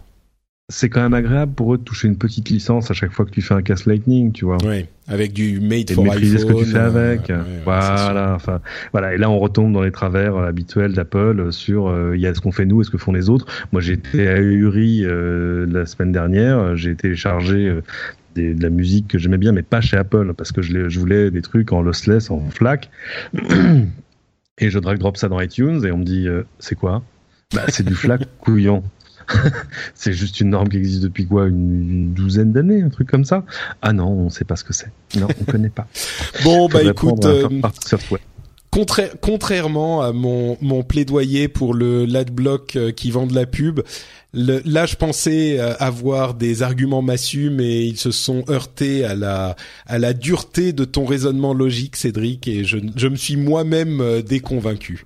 Donc euh, bon, oh. j'avoue que je suis moins non, un, moins un, sûr de moi. En, en, dehors de ça, en dehors de ça, ce sont de très chouettes téléphones. Euh, si vous avez un 6S, 6S Plus, que vous en êtes content, que vous êtes passé sur iOS 10 et que vous n'avez pas de problème de stockage, je suis pas sûr que l'upgrade soit obligatoire. Si vous avez un truc Attendez avant ça, des 10 ans. Euh, peut-être avant ça. Bah, parce que le, gros intérêt quand même, c'est ça, hein, c'est que là j'ai dans la main un téléphone qui a 256 Go de stockage, ce qui est d'ailleurs exactement la capacité de stockage du MacBook Air qui est devant moi, qui a 5 ans et qui aimerait bien passer à autre chose. Un ah bah message écoute, personnel. Chiller. Oui, ce qui, euh, va, ce qui, va, arriver le mois prochain. Ceci dit, un truc quand même qu'on pouvait, qu'on peut mentionner, et ça va être notre conclusion sur Apple. Euh, les premiers benchmarks, enfin même pas les premiers, les benchmarks ont fait état de la puissance de l'iPhone 7, euh, du processeur de l'iPhone 7, qui est euh, en, en, en, multicore euh, un petit peu plus puissant que si, ce qui se fait aujourd'hui euh, de mieux chez Android, en simple cœur beaucoup plus puissant. Et surtout, euh, il réussit à être plus puissant. On parle toujours de l'iPhone 7, hein, plus puissant que tous les MacBook Air qui existent et qui ont existé. C'est non mais c'est il faut comprendre quand même la puissance qu'on a aujourd'hui dans les poches. Hein. Et mmh. il est euh, plus puissant que le Mac Pro 12 cœurs qui coûte 6500 dollars. En, en, simple, en simple, single été, thread, hein, mais il n'a pas, pas, été, été mis à jour depuis mille jours. Voilà, mm -hmm. de, ça fait plus de trois ans qu'il a pas été, enfin environ trois ans qu'il n'a pas été mis à jour. Ok, mais il n'empêche, rendez-vous compte. Alors c'est des benchmarks, ça veut pas forcément dire qu'en conditions réelles, machin. Mais c'est pour moi, enfin cette réalisation a été m'a mis par terre et puis surtout, ça pose la question de à quel moment est-ce qu'Apple va se mettre à faire euh, des ordinateurs euh, qui utilisent leur propre processeur, surtout que sur un ordinateur, ils peuvent le booster un petit peu encore plus en puissance, etc., etc. Mais bon, ça c'est peut-être une autre une autre question. Euh, c'est Jeff, une, je une crois... puissance qui se matérialisera le jour où je pourrai installer Final Cut sur mon iPhone, tu vois. Donc. Euh... Oui, c'est ça. C'est qu'on n'y est pas. pas c'est très théorique encore, mais il n'empêche, même au niveau théorique, enfin, rendons-nous compte de ce que ça veut dire, quoi. Euh, Jeff, je crois que on s'approche de l'heure à laquelle tu vas devoir nous quitter, euh, si je yep, ne tu as raison, ça passé tellement vite que je me suis pas rendu compte qu'il était déjà euh, deux heures et quart. Donc, euh, comme d'habitude, que... c'était Vas-y. Non, j'allais te demander si tu avais un dernier truc à dire sur euh, Apple ou autre chose, mais sinon. Euh, si, sinon, non, je pense que c'est vraiment intéressant de voir qu'ils essaient d'un côté de faire un peu de progrès. Euh, le coup des deux caméras avec euh, le, la photo en stéréo, c'est quelque chose qui personnellement m'intrigue et m'intéresse beaucoup étant donné mon, euh, mes investissements dans, dans, la réalité virtuelle.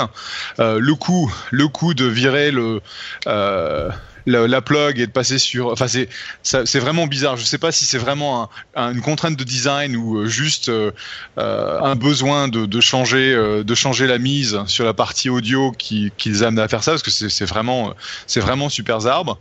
Euh, mais bon, c'est pas c'est pas des grosses, c'est quand même pas des, des grosses innovations quoi. Donc il y a vraiment cette question de qu'est-ce que qu'est-ce qu'Apple va faire de vraiment différent euh, pour se démarquer dans les 5 à 10, prochaines années. Euh, on verra. C'est la question à chaque à chaque fois qu'ils disent quoi que ce soit. Hein. On, ouais, mais là on s'attendait quand même on s'attendait quand même à des trucs qui, sont un peu plus fondamentaux quoi. C'est euh, en gros l'iPhone 7 euh, comme d'habitude de toute façon je vais l'acheter parce que mais là tu vois j'ai j'ai posé pour me dire tiens euh, est-ce que ça vaut vraiment le coup? Est-ce que là les deux caméras sont vraiment intéressantes? Donc je je sais pas si c'est que le marketing a tendance à se à avoir moins de d'impact. D'un autre côté, tout le monde se marrait parce qu'en gros, il y a une, une telle, un tel intérêt sur l'iPhone 7 que tous leurs, tous les pré-orders euh, ont été poussés euh, à un moment en novembre ou décembre. Je sais même pas où est-ce que je vais avoir mon, mon téléphone. Donc euh, clairement les chiffres sont là, mais mais c'est quand même assez intéressant quoi. Et c'est sur sur cette lourde pensée que je vais vous laisser. Maître Cédric, comme d'habitude, c'est un grand plaisir. La prochaine fois, fais-moi plaisir. Tu viens SF, tu viens me voir. Ça me ferait très grand plaisir. Je t'invite même à déjeuner s'il faut. Oh. ah, ça ne se refuse pas, ça. Avec grand plaisir. Très bien. Et puis, euh, Patrick, à dans 15 jours? Euh, bah, À dans 15 jours, à dans un mois. Euh, dans un mois, je veux dire, oui. Très bien. Tu vois, j'apprécie tellement que maintenant, je vais faire tous les 15 jours. Allez, à dans un mois. Ciao, Jeff. Ciao, ciao. Euh, un, petit mot sur ce que disait Jeff sur les euh, les précommandes qui ont qui ont euh, qui semblent avoir beaucoup de succès avec l'iPhone 7. Certainement, euh, j'ai l'impression qu'il s'est beaucoup vendu. Ceci dit, ils avaient annoncé en amont qu'ils ne donneraient pas les chiffres de vente comme ils le font d'habitude, les chiffres de vente premier week-end. Et à mon sens, il n'est pas du tout impossible que ça soit parce qu'ils avaient euh, eu des soucis de production qui fait qui font que les chiffres n'auraient pas été très impressionnants euh, et du coup ce qui fait que les, les ruptures de stock ont été mécaniques presque. Mais alors ça veut pas dire qu'il a pas de succès c'est juste qu'ils ont pas possiblement pas pu en produire assez quoi Ouais, il y a, y a, ça, et puis le fait que le, le délai entre le, le jour où ils l'ont dévoilé et la mise en vente a été un peu plus court que d'habitude, si mes souvenirs sont bons. Enfin bon, il y a, y a des... Mais c'est toujours un peu curieux quand ils annoncent, au fait, on ne vous donnera pas les chiffres. Bah, mais vous les donnez à chaque fois. Euh, et là, bon, je sais pas. Donc, ouais, peut-être qu'ils savaient qu'il y avait quand même une petite, un, petit, un petit problème côté, euh, côté production. Approvisionnement, ouais. Bon, ben écoutez, c'est tout pour nos euh, gros morceaux de l'épisode. On va continuer avec des sujets euh, qu'on va traiter un petit peu plus rapidement, et notamment cette, euh, ce, ce, mini scandale dont on a commencé à entendre parler aujourd'hui. Je ne sais pas si tu as vu ça, c'est relativement récent. C'est l'histoire de cette youtubeuse qui est allée interviewer Jean-Claude Juncker. c'est le président de la Commission européenne, si je ne m'abuse, hein, si je mhm. ne dis pas de bêtises. Mm euh, et, et, à qui euh, on aurait fait chez YouTube des pressions pour qu'elle ne pose pas les questions qu'elle voulait poser. Euh, alors, elle a fait une vidéo bah, sur le sujet. Oui, c'est que c'était c'était YouTube qui faisait une sorte d'opération de communication. Donc euh, voilà, ils sont allés, ils sont pas allés chercher, euh, tu vois, le, le, rédacteur en chef du Financial Times. Ils sont allés chercher une YouTubeuse. Malheureusement, elle avait envie de poser des questions. C'est embêtant. Alors on lui a dit bah ouais, mais enfin quand même, ce serait pas très sympa. Enfin parce que les questions étaient quand même assez violentes. Hein, lui dire à Jean-Claude Juncker, mais attendez, mais est-ce que vraiment c'est raisonnable d'avoir à la tête de l'Union européenne euh, qui doit harmoniser euh, sa politique fiscale quelqu'un qui a organisé euh, l'optimisation fiscale de grandes entreprises de Luxembourg pendant des années, forcément, bon, ça, ça, ça aiguillonne. Mais en même temps, c'est des questions à laquelle euh, Jean-Claude Juncker euh, répond à peu près constamment, parce qu'évidemment, c'est des choses qui reviennent. Euh, donc, je conçois que c'était pas exactement, à mon avis, l'idée de départ de YouTube. maintenant, que te dire? Bah, c'est un petit peu l'analyse que j'ai fait aussi. Alors, on a vu, comme souvent, euh, les les les les, les internets et certains blogueurs et les réseaux dire ah scandale, euh, pression, euh, etc. Et sur ce point. Certes, c'est vrai. Je veux dire, il y a quelqu'un. Elle a filmé euh, une conversation qu'elle a eue avec euh, un, un- un- une personne de, de YouTube qui lui dit des trucs franchement inacceptables. Euh, il, elle a donné Mhm. donc sa liste de questions et euh, le, la personne vient le voir en disant euh, oui, mais tu sais, euh, il faut pas que tu te mettes tout le monde à dos, euh, sinon, enfin, il faut pas que tu te mettes tout le monde à dos, euh, surtout si tu veux continuer sur YouTube ou un truc du genre, euh, à moins que tu veuilles Ouais. pas faire long feu sur YouTube. Clairement, euh, là, on se fout de la gueule du monde. C'est pas des trucs que tu peux dire et, et, et qui sont pas acceptables. Ceci Oui, non, non, dit- clairement. Mais voilà, euh, on- dans, l'ensemble, de toute façon, on est assez loin du journalisme. Hein, c'est pas. Ben, je crois que euh, le truc c'est que elle est, c'est une youtubeuse. Alors sa, chaîne c'est euh, le corps, la maison, l'esprit. Elle s'appelle Laetitia, euh, Laetitia Birb, je crois. J'ai cherché son nom de famille, j'ai pas réussi à le trouver. Je crois que c'est Birb. Bref, peu importe. Le corps, la maison l'esprit.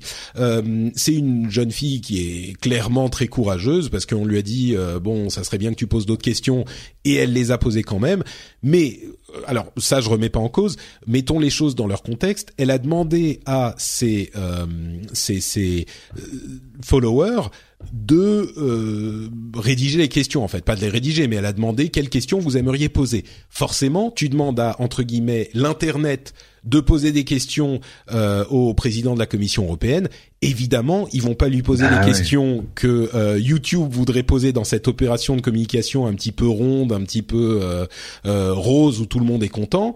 Euh, et, et, et alors clairement, ils ont posé parce que tu disais c'est violent, c'est hyper violent. Enfin, c'est les questions quand tu es Assez un cash, organe de- hein. c'est très cash, voilà. Et c'est les questions. Enfin, quand tu es YouTube ou quelqu'un, quand tu invites quelqu'un chez chez toi pour euh, faire euh, avoir une conversation, t'as pas envie que quelqu'un que que t'as invité avec toi se lève et te met, et se mette à lui mettre des baffes quoi. Et là, c'est un petit Ouais, peu ce qui se passe.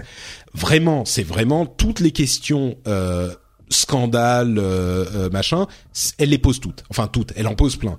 Euh, Mhm. avec et elle se débrouille très bien c'est avec le sourire et elle le fait honnêtement. Et lui qui a l'habitude qui est pas le dernier euh, qui est pas né de la Non. dernière pluie il répond à ces questions tout le temps comme tu le disais eh ben il y répond très bien. Et il y répond comme il faut. Ceci dit euh, c'était pas le but de l'opération. Et quand tu dis effectivement c'est pas le le, le New York enfin c'est pas le Financial Times euh, qui l'in- l'interview certes pression, censure. Oui, techniquement sur le papier, oui. Mais euh, c'était pas le but de l'opération. C'est pas qu'on est en train de dire on ne peut jamais poser de questions polémiques à, à Juncker. Il y a des, des, des, des gens, des journalistes, des, des cadres dans lesquels c'est exactement ce qu'on veut. Et si dans ces cadres-là, on nous disait ah bah quand même, euh, Monsieur Financial Times, vous allez pas lui poser des questions sur les paradis fiscaux oui, c'est son rôle, je veux dire, c'est un journaliste. Là, on n'est pas dans ce contexte-là, donc. Bref. Donc, Bien sûr, ça, ça donne aussi une vidéo qui est un, petit peu décalée, mais en même temps, quand tu réfléchis, quelles questions tu peux poser à Jean-Claude Juncker à part ça Bah, c'est sûr que les, les questions que proposait YouTube, c'était du genre euh, ah oui, vous utilisez encore votre Nokia 3310, euh, Voilà. votre chien euh, Platon, il est super sympa. Enfin, c'est Ah, complètement c'était légitime en genre même temps. d'interview lifestyle, quoi. Mais, Voilà, mais, c'est ça. Ce Et qui, ils sont qui est un peu décalé quand tu parles à quelqu'un qui est président de la commission. Enfin, ça n'a pas de sens. Ouais, tout à fait. Et, et ils se sont dit YouTube, ah, on va inviter une YouTubeuse euh, qui fait un truc lifestyle. Effectivement, le corps, la maison, l'esprit, ben voilà. ça va être marrant. Sauf que la nana, bah, elle s'est dit, oh putain, je vais parler au, au président de la commission, je vais lui poser des vraies questions. Et en plus, effectivement, c'était pas les que les. Je suis sûr qu'il y aurait eu plein de questions intéressantes à lui poser aussi, qui étaient pas euh, quel est le nom de votre chien. Mais oui, Mhm. elle a choisi les questions pas gentilles, ce qui est tout à son honneur encore une fois. Je pense quand même que dans cette histoire, il y a des gens qui sont emballés et qui sont allés euh, prendre leur fourche. Il y a des gens qui sont prêts à sortir leur fourche à la moindre euh, occasion. Oh oui. Et là, je crois que c'était encore une fois sur le papier, oui, une occasion. Mais bon, enfin bref, voilà, on a dit ce qu'on en pensait. euh, c'est, je pense qu'on est un petit peu d'accord, euh, Cédric et moi. Euh, Maintenant, vous, vous pouvez, je suis sûr que vous êtes fait une opinion aussi. Une autre question de relation presse, parce que là, clairement, c'était un problème de relation presse qui a explosé aux yeux, dans les mains de, de, YouTube. Et je pense que la personne qui a qui a fait la chose s'est pris un, un, un, stage de media training au minimum pour apprendre à bien gérer ce genre de truc.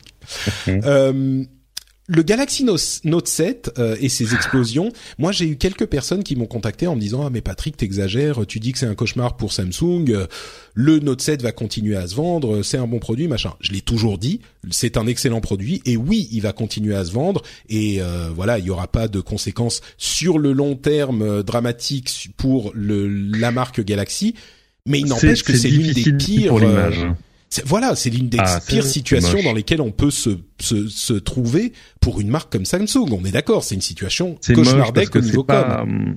ouais, c'est pas Antenna Gate. C'est pas un truc où Samsung va dire non mais c'est un faux problème, non ça va, non c'est puis parce que voilà c'est c'est rare que ton téléphone puisse te tuer quand même dans l'ensemble, hein, c'est pas euh, donc forcément je comprends que ce soit assez mal vécu. Euh, en plus enfin les pauvres quoi. Euh, c'est si ça avait été sur un téléphone lambda, on aurait dit bon, ok. Non, c'est pas un téléphone lambda. Le Note 7, c'est un sacré téléphone. Moi, je voyais les papiers de Gizmodo, du Bergizmo, etc., qui disaient this is the best damn smartphone in the world. Et, euh, et vraiment, c'est un super super téléphone. Donc se retrouver avec ce qui est un problème de, je sais pas, de contrôle qualité ou de machin. Je sais pas s'il y a un problème dans la conception vraiment. Enfin, pas forcément du téléphone, mais enfin bon, bref. Euh, je n'imagine pas les histoires à l'intérieur de Samsung parce que euh, parce qu'en gros deux tiers des batteries viennent de, de la filiale de Samsung qui fait des batteries. Or il faut il faut imaginer que le fonctionnement interne chez Samsung c'est pas euh, c'est pas liberté, égalité, fraternité. Hein. C'est-à-dire que si, euh, si, si la filiale interne qui fait, je dis une bêtise, de la mémoire des écrans et machin, te propose pas le bon produit pour ton smartphone que tu fais chez Samsung, bah tu vas le chercher ailleurs et personne ne t'en voudra. On dira bon, ils ont été très mauvais, donc euh, ils seront punis.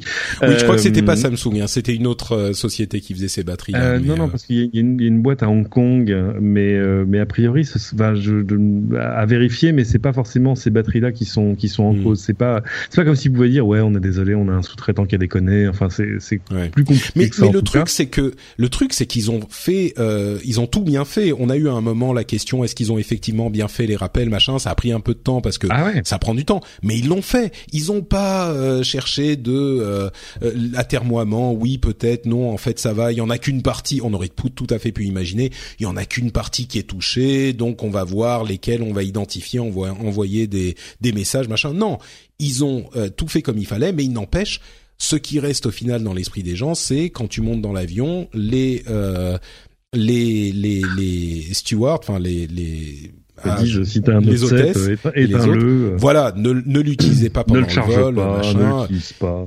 Et, et, et donc, surtout, il y a des trucs comme ce que je vois là. Là, je suis, c'est amusant. Je suis sur le compte du faux Johnny Ive. Ouais. Vous pouvez aller voir sur at Johnny Ive parodie. Il est, il est remarquable. Et il a une vidéo d'un unboxing d'un Galaxy Note 7. Sinon que l'unboxing est fait par un robot des mineurs.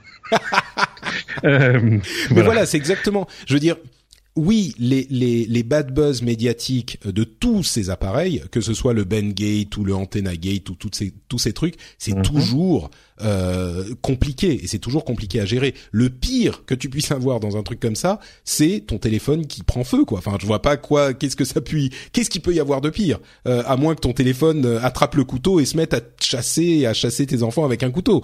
Mais ça, c'est peu probable. Donc, ah, euh, au-dessus, voilà. il y a juste le roboteur, quoi. Voilà, voilà c'est ça, exactement. Donc, tout ça pour dire que oui, c'est un super téléphone, comme je le disais. Oui, ils ont bien géré, comme je le disais. Il n'empêche que c'est un cauchemar euh, médiatique. Et je le répète, je suis désolé pour ceux qui sont euh, que qui n'apprécient pas la chose au niveau communication, au niveau relations publiques, c'est à peu près ce qui peut se passer de pire. Avec, euh, tu falsifies tes, tes rapports d'émissions de CO2 sur tes voitures et les logiciels sont, euh, ah sont, oui, là, sont c'est, manipulés. Tu vois, là c'est là c'est encore un étage au-dessus. Mais là voilà. c'est le cran au-dessus. Parce qu'en plus, Euh, tu vas prendre des milliards d'amendes. Bien sûr, bien sûr, bien sûr. Je, je, évidemment, on n'est pas à ce niveau-là, mais euh, mais c'est c'est le cran en dessous, quoi. Voilà.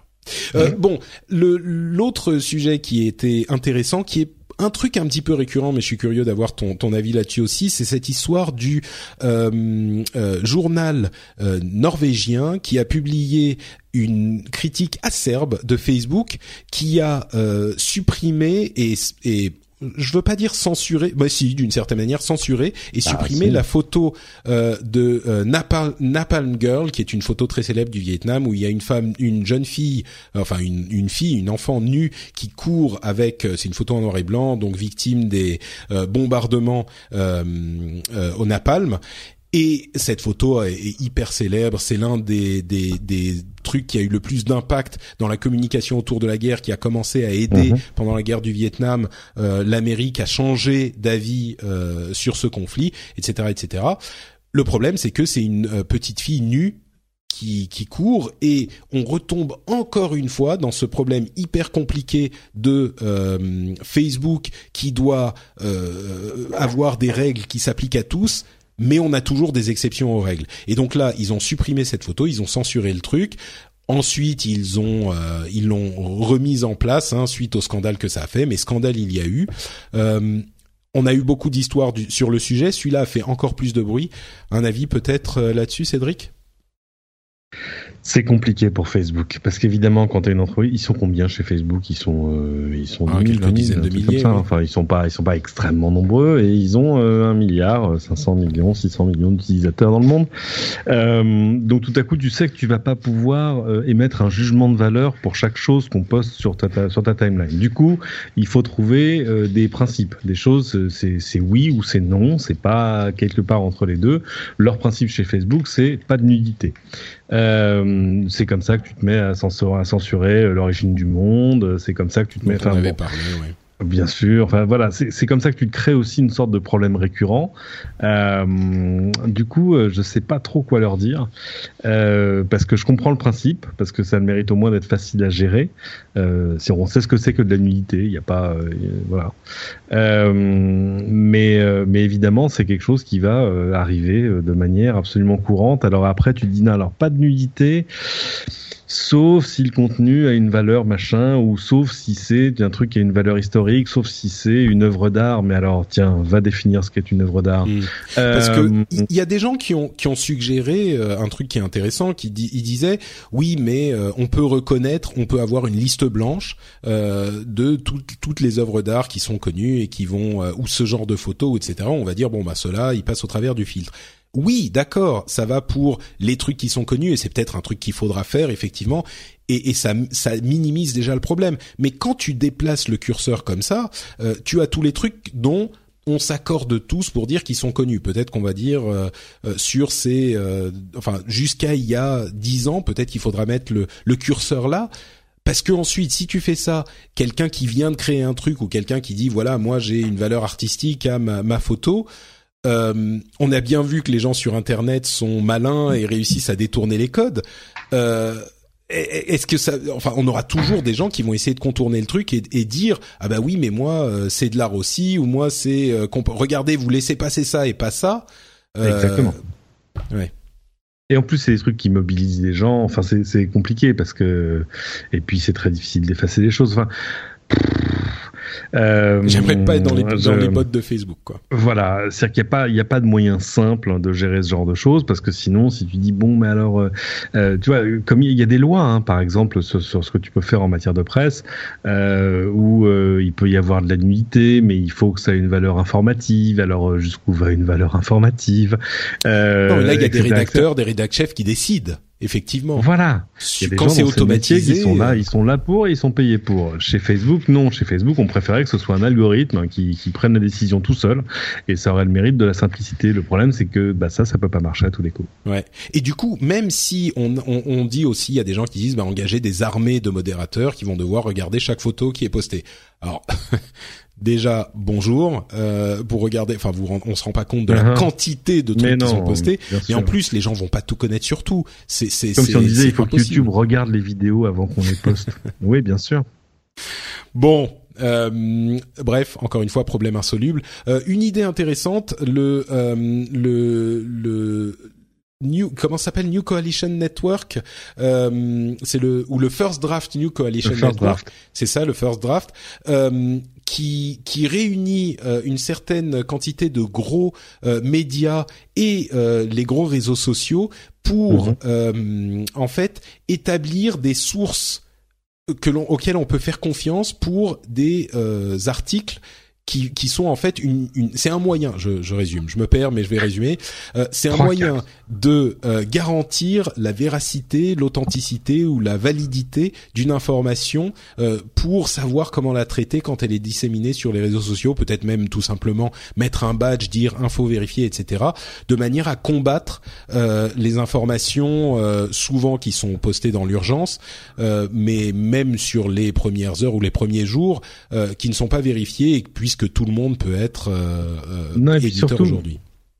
surtout l'idée c'est que, que, Twitter et Facebook puissent mettre en place des outils pour faire un peu de, de fact-checking, euh, enfin de fact-checking. Au moins arriver à discerner ce qui est une, une information euh, valable venant d'une source valable, euh, d'une information bidon qui vient d'un site pourri. Euh, parce que le problème de Facebook, c'est que par exemple, tu sais, les articles suggérés, on n'a pas le détail exact de l'algorithme qui fait qu'un article est suggéré. Ce qu'on ce qu'on subodore, c'est que euh, on te suggère des articles qui ont déjà généré énormément d'interactions, qui ont fait plein de likes, euh, plein de shares, euh, que tout le monde est allé voir, etc. On se dit, ça doit intéresser les gens, donc on va le republier. Bah oui, mais souvent c'est des trucs à la con. euh, tu vois, avec soit une, une, fausse info, soit c'est comme ça que tu vois des espèces de pire que des rumeurs, c'est-à-dire des memes qui reviennent régulièrement. Pourquoi? Parce que tout à coup, il y a un papier suggéré qui ressort et que les gens se remettent à partager. Ils s'aperçoivent même pas que le papier il a 4 ans, que tout a changé depuis, que c'était déjà faux à l'origine, enfin, etc., etc. Mais, alors, du coup, parfois sur des trucs, sur des trucs fiscaux, genre le gouvernement s'apprêterait à, etc. Et tu te dis non mais attendez, mais ce truc-là c'est sorti il y a 4 ans. Et, mais alors du coup, dis-moi Cédric, toi tu as l'air ouais. visiblement pour. Euh, ça ouais. veut dire que on renforce encore, euh, et c'est du coup c'est pas étonnant que toi, agent de, de des médias traditionnels, euh, infiltré chez les indépendants, tu, tu viennes défendre cette idée qui va conforter la place des médias traditionnels. C'est une sorte. Ah, bien de... sûr, en tant que en tant que l'arbonne de la presse bourgeoise. Oui. bah, c'est ça. Mais ah bon, je, je question, plaisante, mais c'est pas une question de, de médias traditionnels, c'est une question de véracité de l'information ouais. et de de enfin voilà. Euh, c'est euh, le, le, métrique qu'ils utilisaient jusque-là euh, pour pousser des infos était clairement pas le bon parce que euh, sous prétexte qu'un contenu générait beaucoup d'interactions, on le poussait euh, quelle que soit sa valeur intrinsèque, que ce soit vrai, pas vrai, ouais. encore à jour. À Moi, jour, je dirais que c'est un, un, signal en plus qu'il faut utiliser effectivement, mais qui n'avait pas sûr. avant. Donc ah bah oui, il vaut mieux qu'ils évitent de pousser des, des, papiers qui n'intéressent personne. Enfin, tu vois. Oui, ça, dire, on est, est d'accord. Ouais. tu sais, des, des brèves de. Il y avait un truc que j'ai publié comme ça, genre bref de la, de la, de la presse locale, avec euh, un pêcheur s'est blessé avec son hameçon, euh, il est allé aux urgences, il va bien. Enfin, tu vois, c'est un truc comme ça que j'avais vu dans la presse bretonne pendant les vacances, que j'avais publié en disant bah oui hashtag PQR mon amour. Bon, évidemment, c'est le but de le, le, rôle de Facebook, c'est pas de pousser ce genre de choses, c'est plutôt de pousser des trucs qui intéressent les gens. Oui, mais ce que j'ai aimé, c'est la fin. Il s'est blessé, il va bien. Ouf, ok. C'était pas, c'était pas comme ça, mais en gros, c'était ça. mais vraiment, il s'est blessé. C'est beaucoup mieux quand tu le Il s'est rendu euh, aux urgences de l'hôpital de Lannion et genre dernière nouvelle, il va bien. Oui, bah d'accord. Okay. Euh, mais euh, c'est marrant ceci dit parce que tu tu tu donnes un exemple absolument parfait de de la cause de, euh, de de la panique permanente dans laquelle on vit parce que on n'a pas envie d'entendre que tout va bien, on a envie de ce qui nous intéresse c'est quand les choses vont mal et c'est pour ça qu'on a euh, une une quantité euh, disproportionnée de d'infos euh, négatives et effrayantes.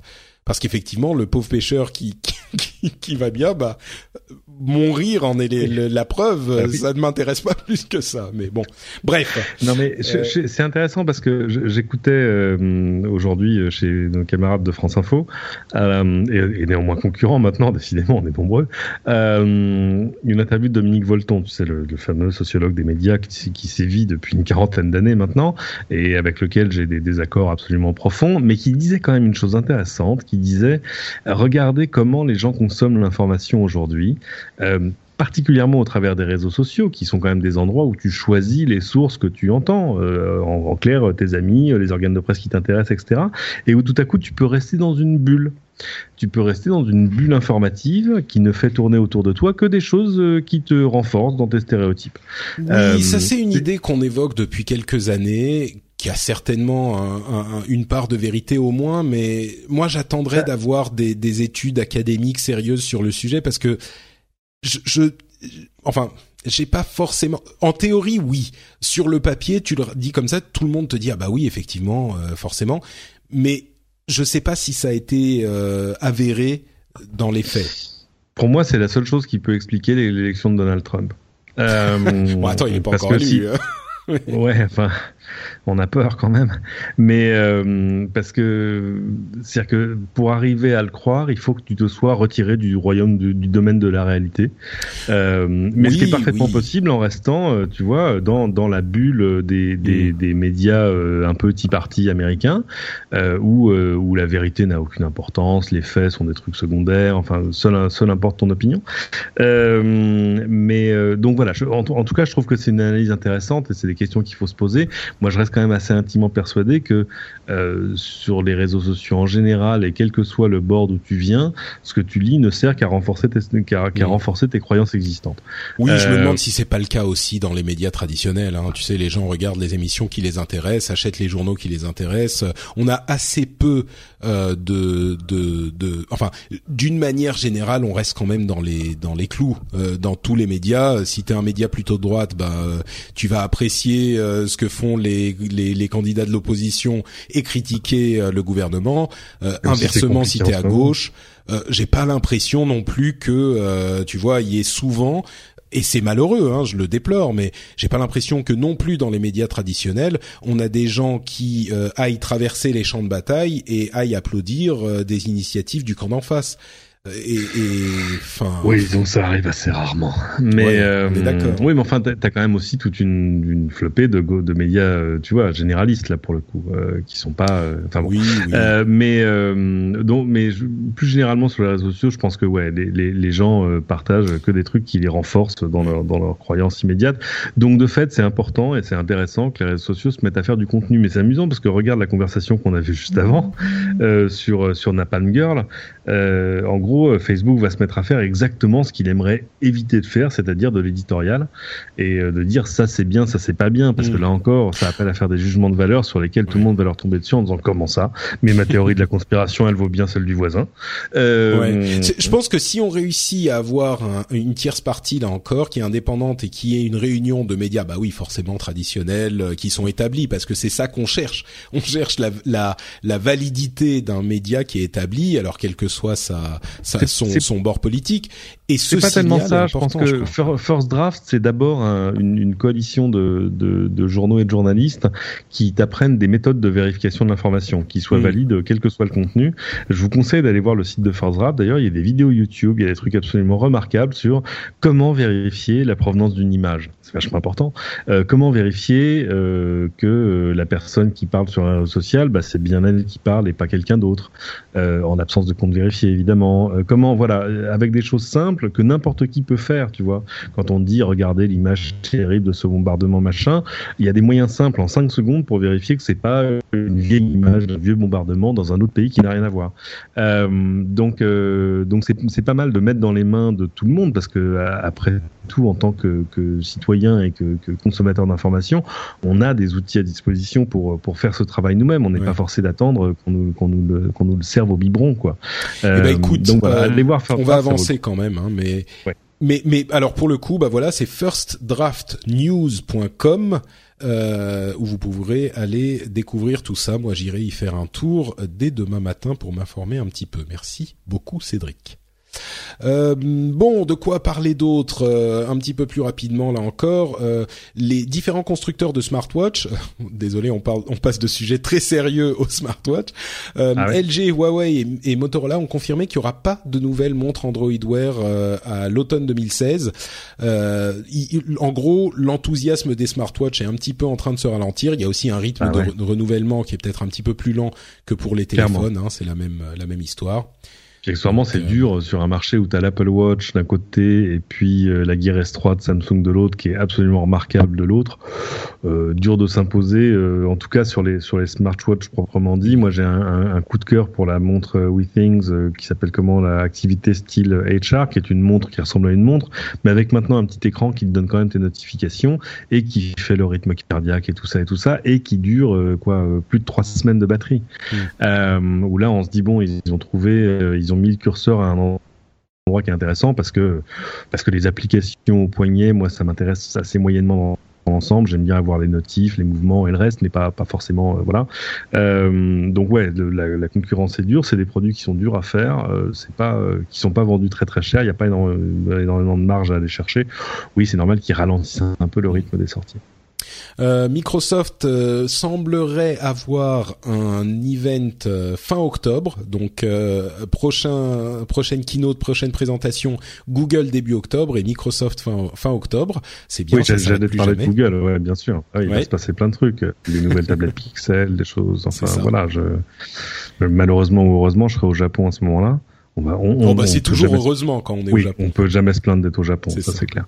Euh, Sony a présenté sa PlayStation 4 Pro et là encore, je vous encourage à aller écouter le rendez-vous jeu si euh, c'est un sujet qui vous intéresse. On a décortiqué l'annonce.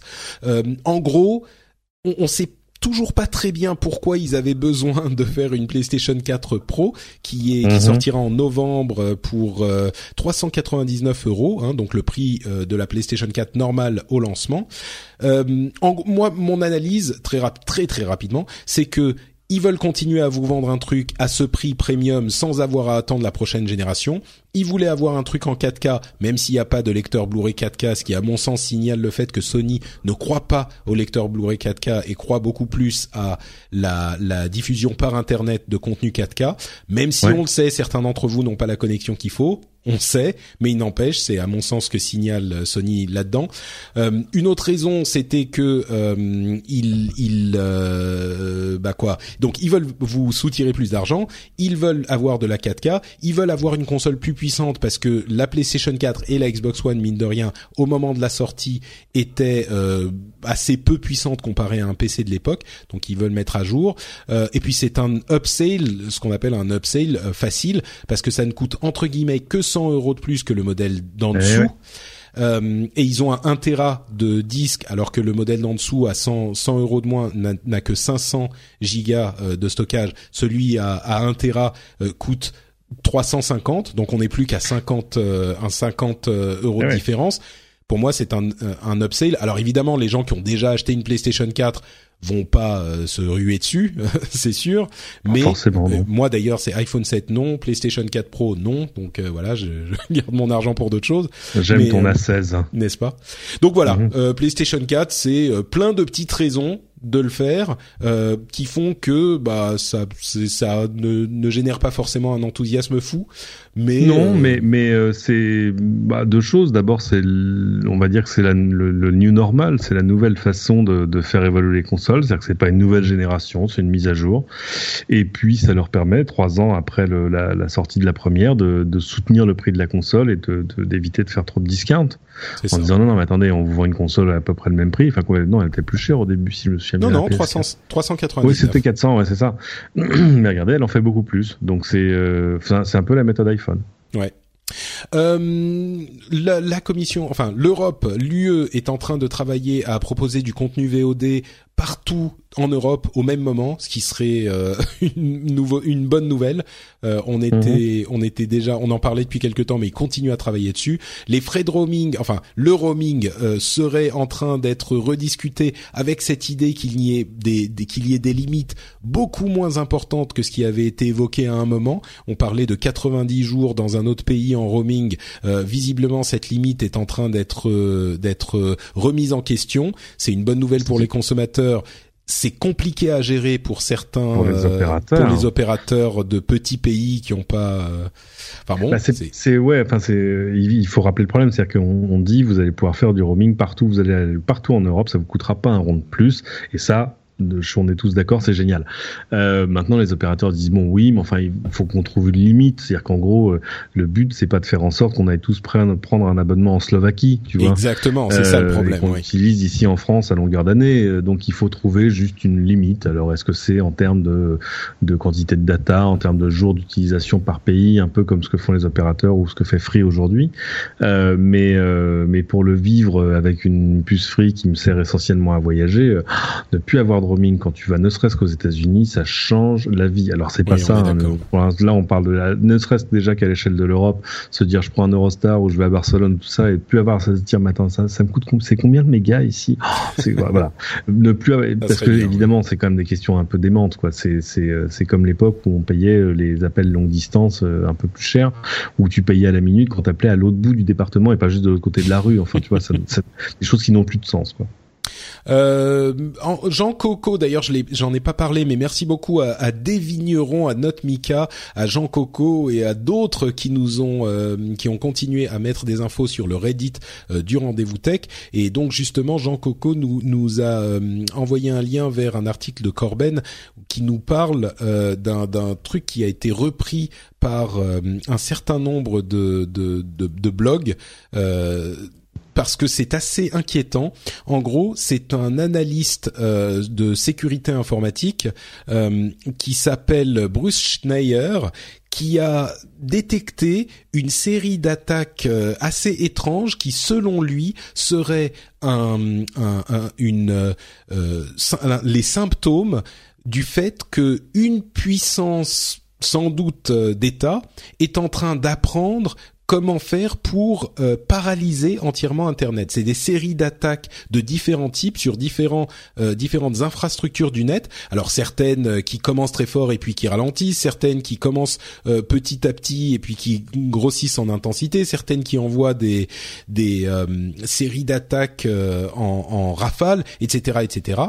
Et selon lui, il a réuni tous ces indices et pour lui, c'est une puissance, peut-être la Chine, peut-être la Russie, peut-être les États-Unis, on ne sait pas, qui est en train d'apprendre à complètement paralyser Internet. Et pour le coup, ça fait effectivement peur parce que on se dit que, euh, enfin, imaginons quelque chose qui se passe et Internet euh, est- n'est plus, enfin, c'est marrant de dire ça, mais Internet n'est plus accessible eh ben on est vraiment euh, enfin on est complètement démuni quoi. Même moi quand j'y Ouais.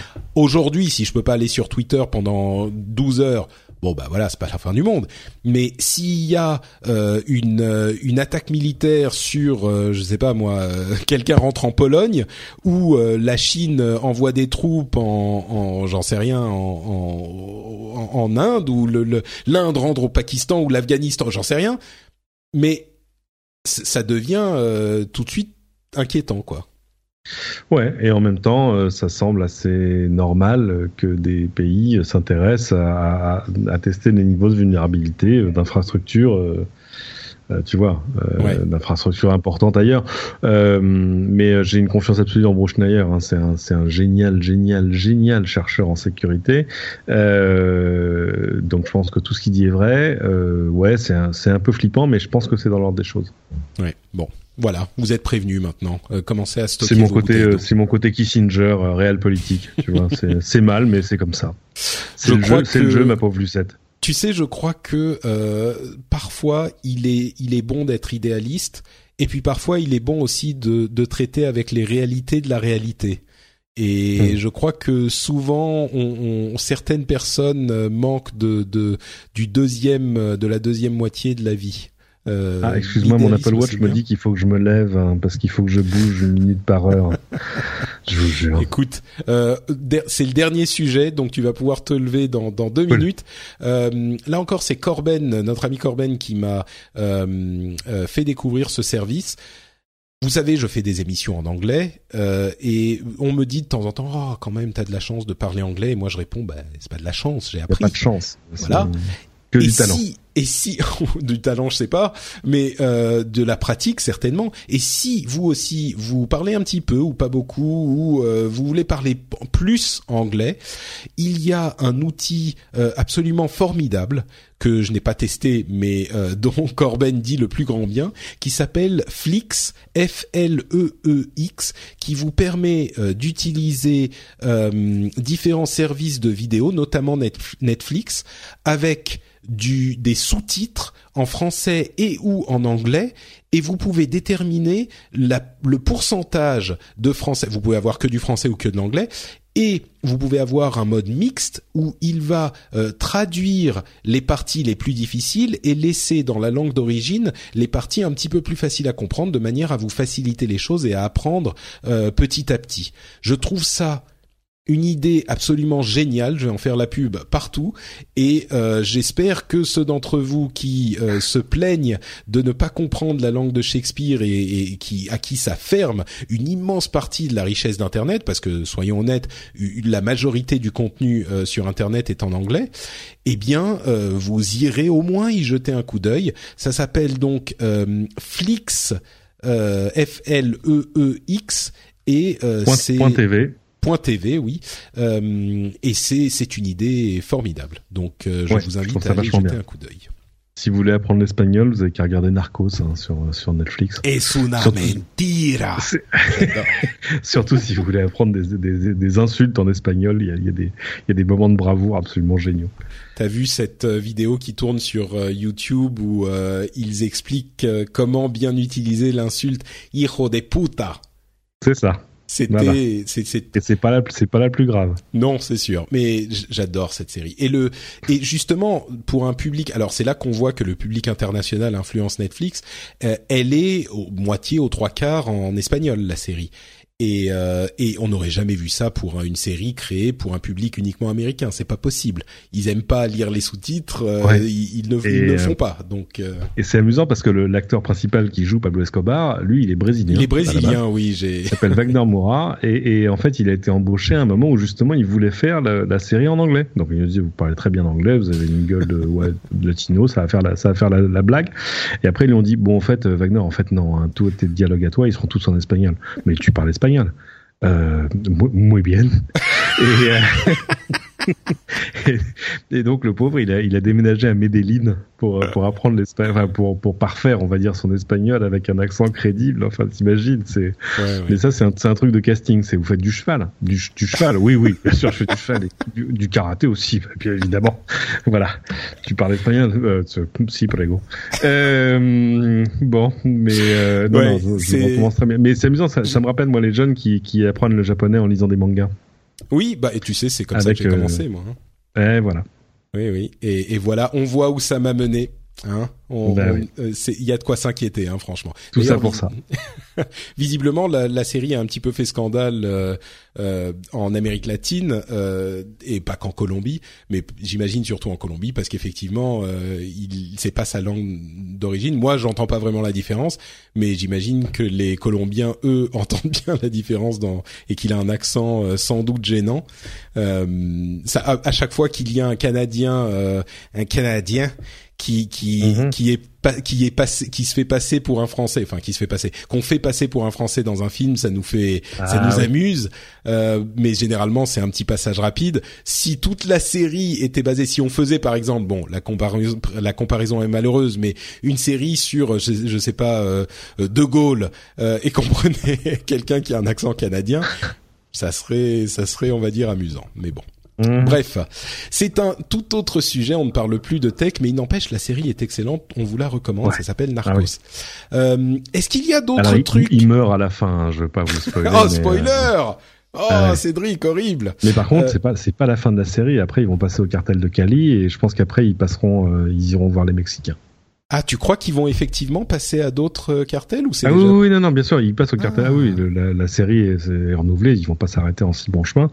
Et euh, on le voit. T'as vu, t'as vu la fin, t'as vu le dixième épisode de la non, non. Non, non, pas encore, pas encore. Tu, tu, voilà, je, ne te dis, je ne te dis rien. Ne dis rien, ne dis rien. Mais il meurt à la fin. Bon, mais mais bonne bonne nouvelle. oui, ça je m'en doutais un petit peu.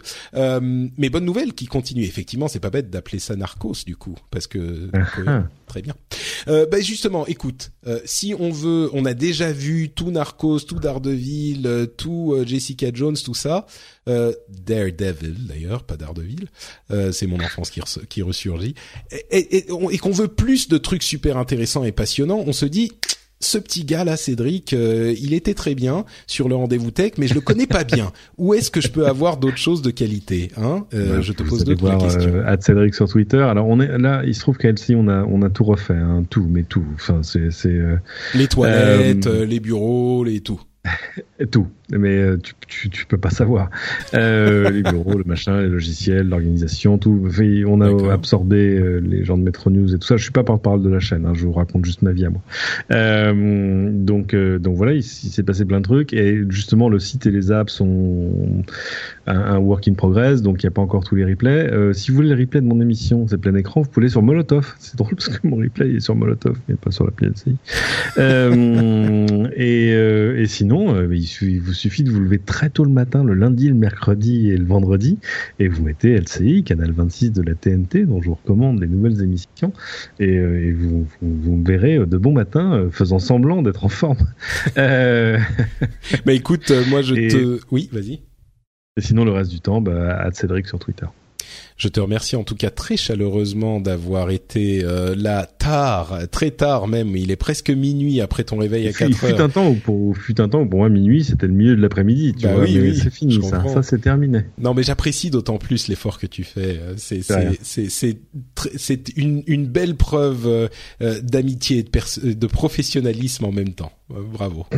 euh, et pour ma part, bah vous le savez, c'est sur Twitter et Facebook, je suis Note Patrick. Vous connaissez aussi le site FrenchSpin.fr euh, qui héberge cette émission. N'hésitez pas à venir la commenter, mais qui en héberge aussi d'autres. Euh, on a fait le rendez-vous jeu comme je vous en parlais. On a Upload qui a fait sa rentrée et Positron euh, dont la rentrée arrive à un moment, je ne sais pas très bien quand, on y travaille.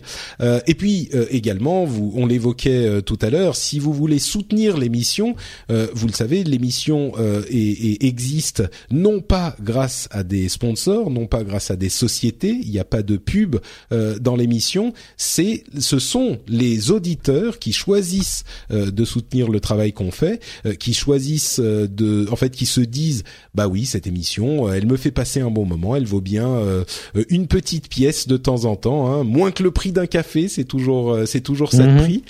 Euh, et vous pouvez aller sur Patreon. Mais vous avez le droit de payer le, vous avez le droit de payer le, prix d'un Starbucks hein, si vous ah avez, bah, si vous avez envie. Alors, mais moi je prends tout. Hein. Vous savez, moi je le partage c'est bien. Euh, le capitalisme euh, c'est euh, intéressant et critiquable parfois. Il n'empêche que moi je ne suis pas contre l'idée de faire euh, toujours plus d'argent. Moi le tout ça me va. Je, je, je suis complètement à l'aise avec l'idée que cette émission soit aussi là non seulement pour être de qualité et j'espère vous faire passer un bon moment, mais aussi un petit peu pour faire de l'argent. Bref, un petit peu ou beaucoup ou rien du tout d'ailleurs. Si vous ne voulez pas soutenir l'émission, c'est possible aussi. Euh, mais si vous le souhaitez, eh ben allez faire un petit tour sur patreon.com/slash rdvtech si vous pensez que euh, bah oui, ça vaut bien une petite pièce patreon.com slash rdvtech. Les liens sont de toute façon partout et euh, je sais que nombre d'entre vous sont intéressés par la chose. Il y a déjà d'ailleurs des gens qui contribuent, sinon bah on serait pas là. Donc je remercie très chaleureusement ceux d'entre vous qui ont le courage, comme Apple, hein, le courage de mettre la main au mm. portefeuille pour soutenir le rendez-vous tech. On vous remercie beaucoup de nous avoir écoutés et on vous donne rendez-vous dans 15 jours avec un nouvel épisode. Ciao à tous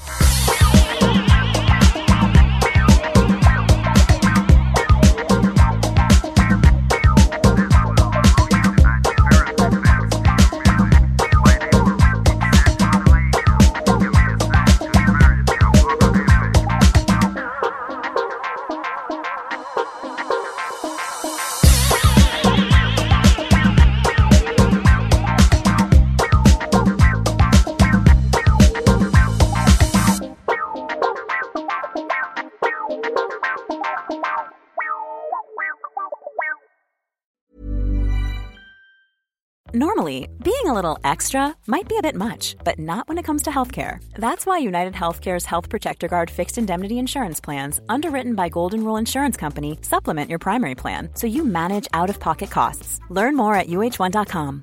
When you make decisions for your company, you look for the no brainers. And if you have a lot of mailing to do, stamps.com is the ultimate no brainer. It streamlines your processes to make your business more efficient, which makes you less busy. Mail checks, invoices, legal documents, and everything you need to keep your business running with Stamps.com. Seamlessly connect with every major marketplace and shopping cart. Schedule package pickups and see your cheapest and fastest shipping options from different carriers. With rates up to 89% off USPS and UPS rates. And with the Stamps.com mobile app you can take care of mailing and shipping wherever you are. Make the same no-brainer decision as over 1 million other businesses with stamps.com. Sign up with code program for a 4-week trial plus free postage and a free digital scale. No long-term commitments or contracts. That's stamps.com. Code program.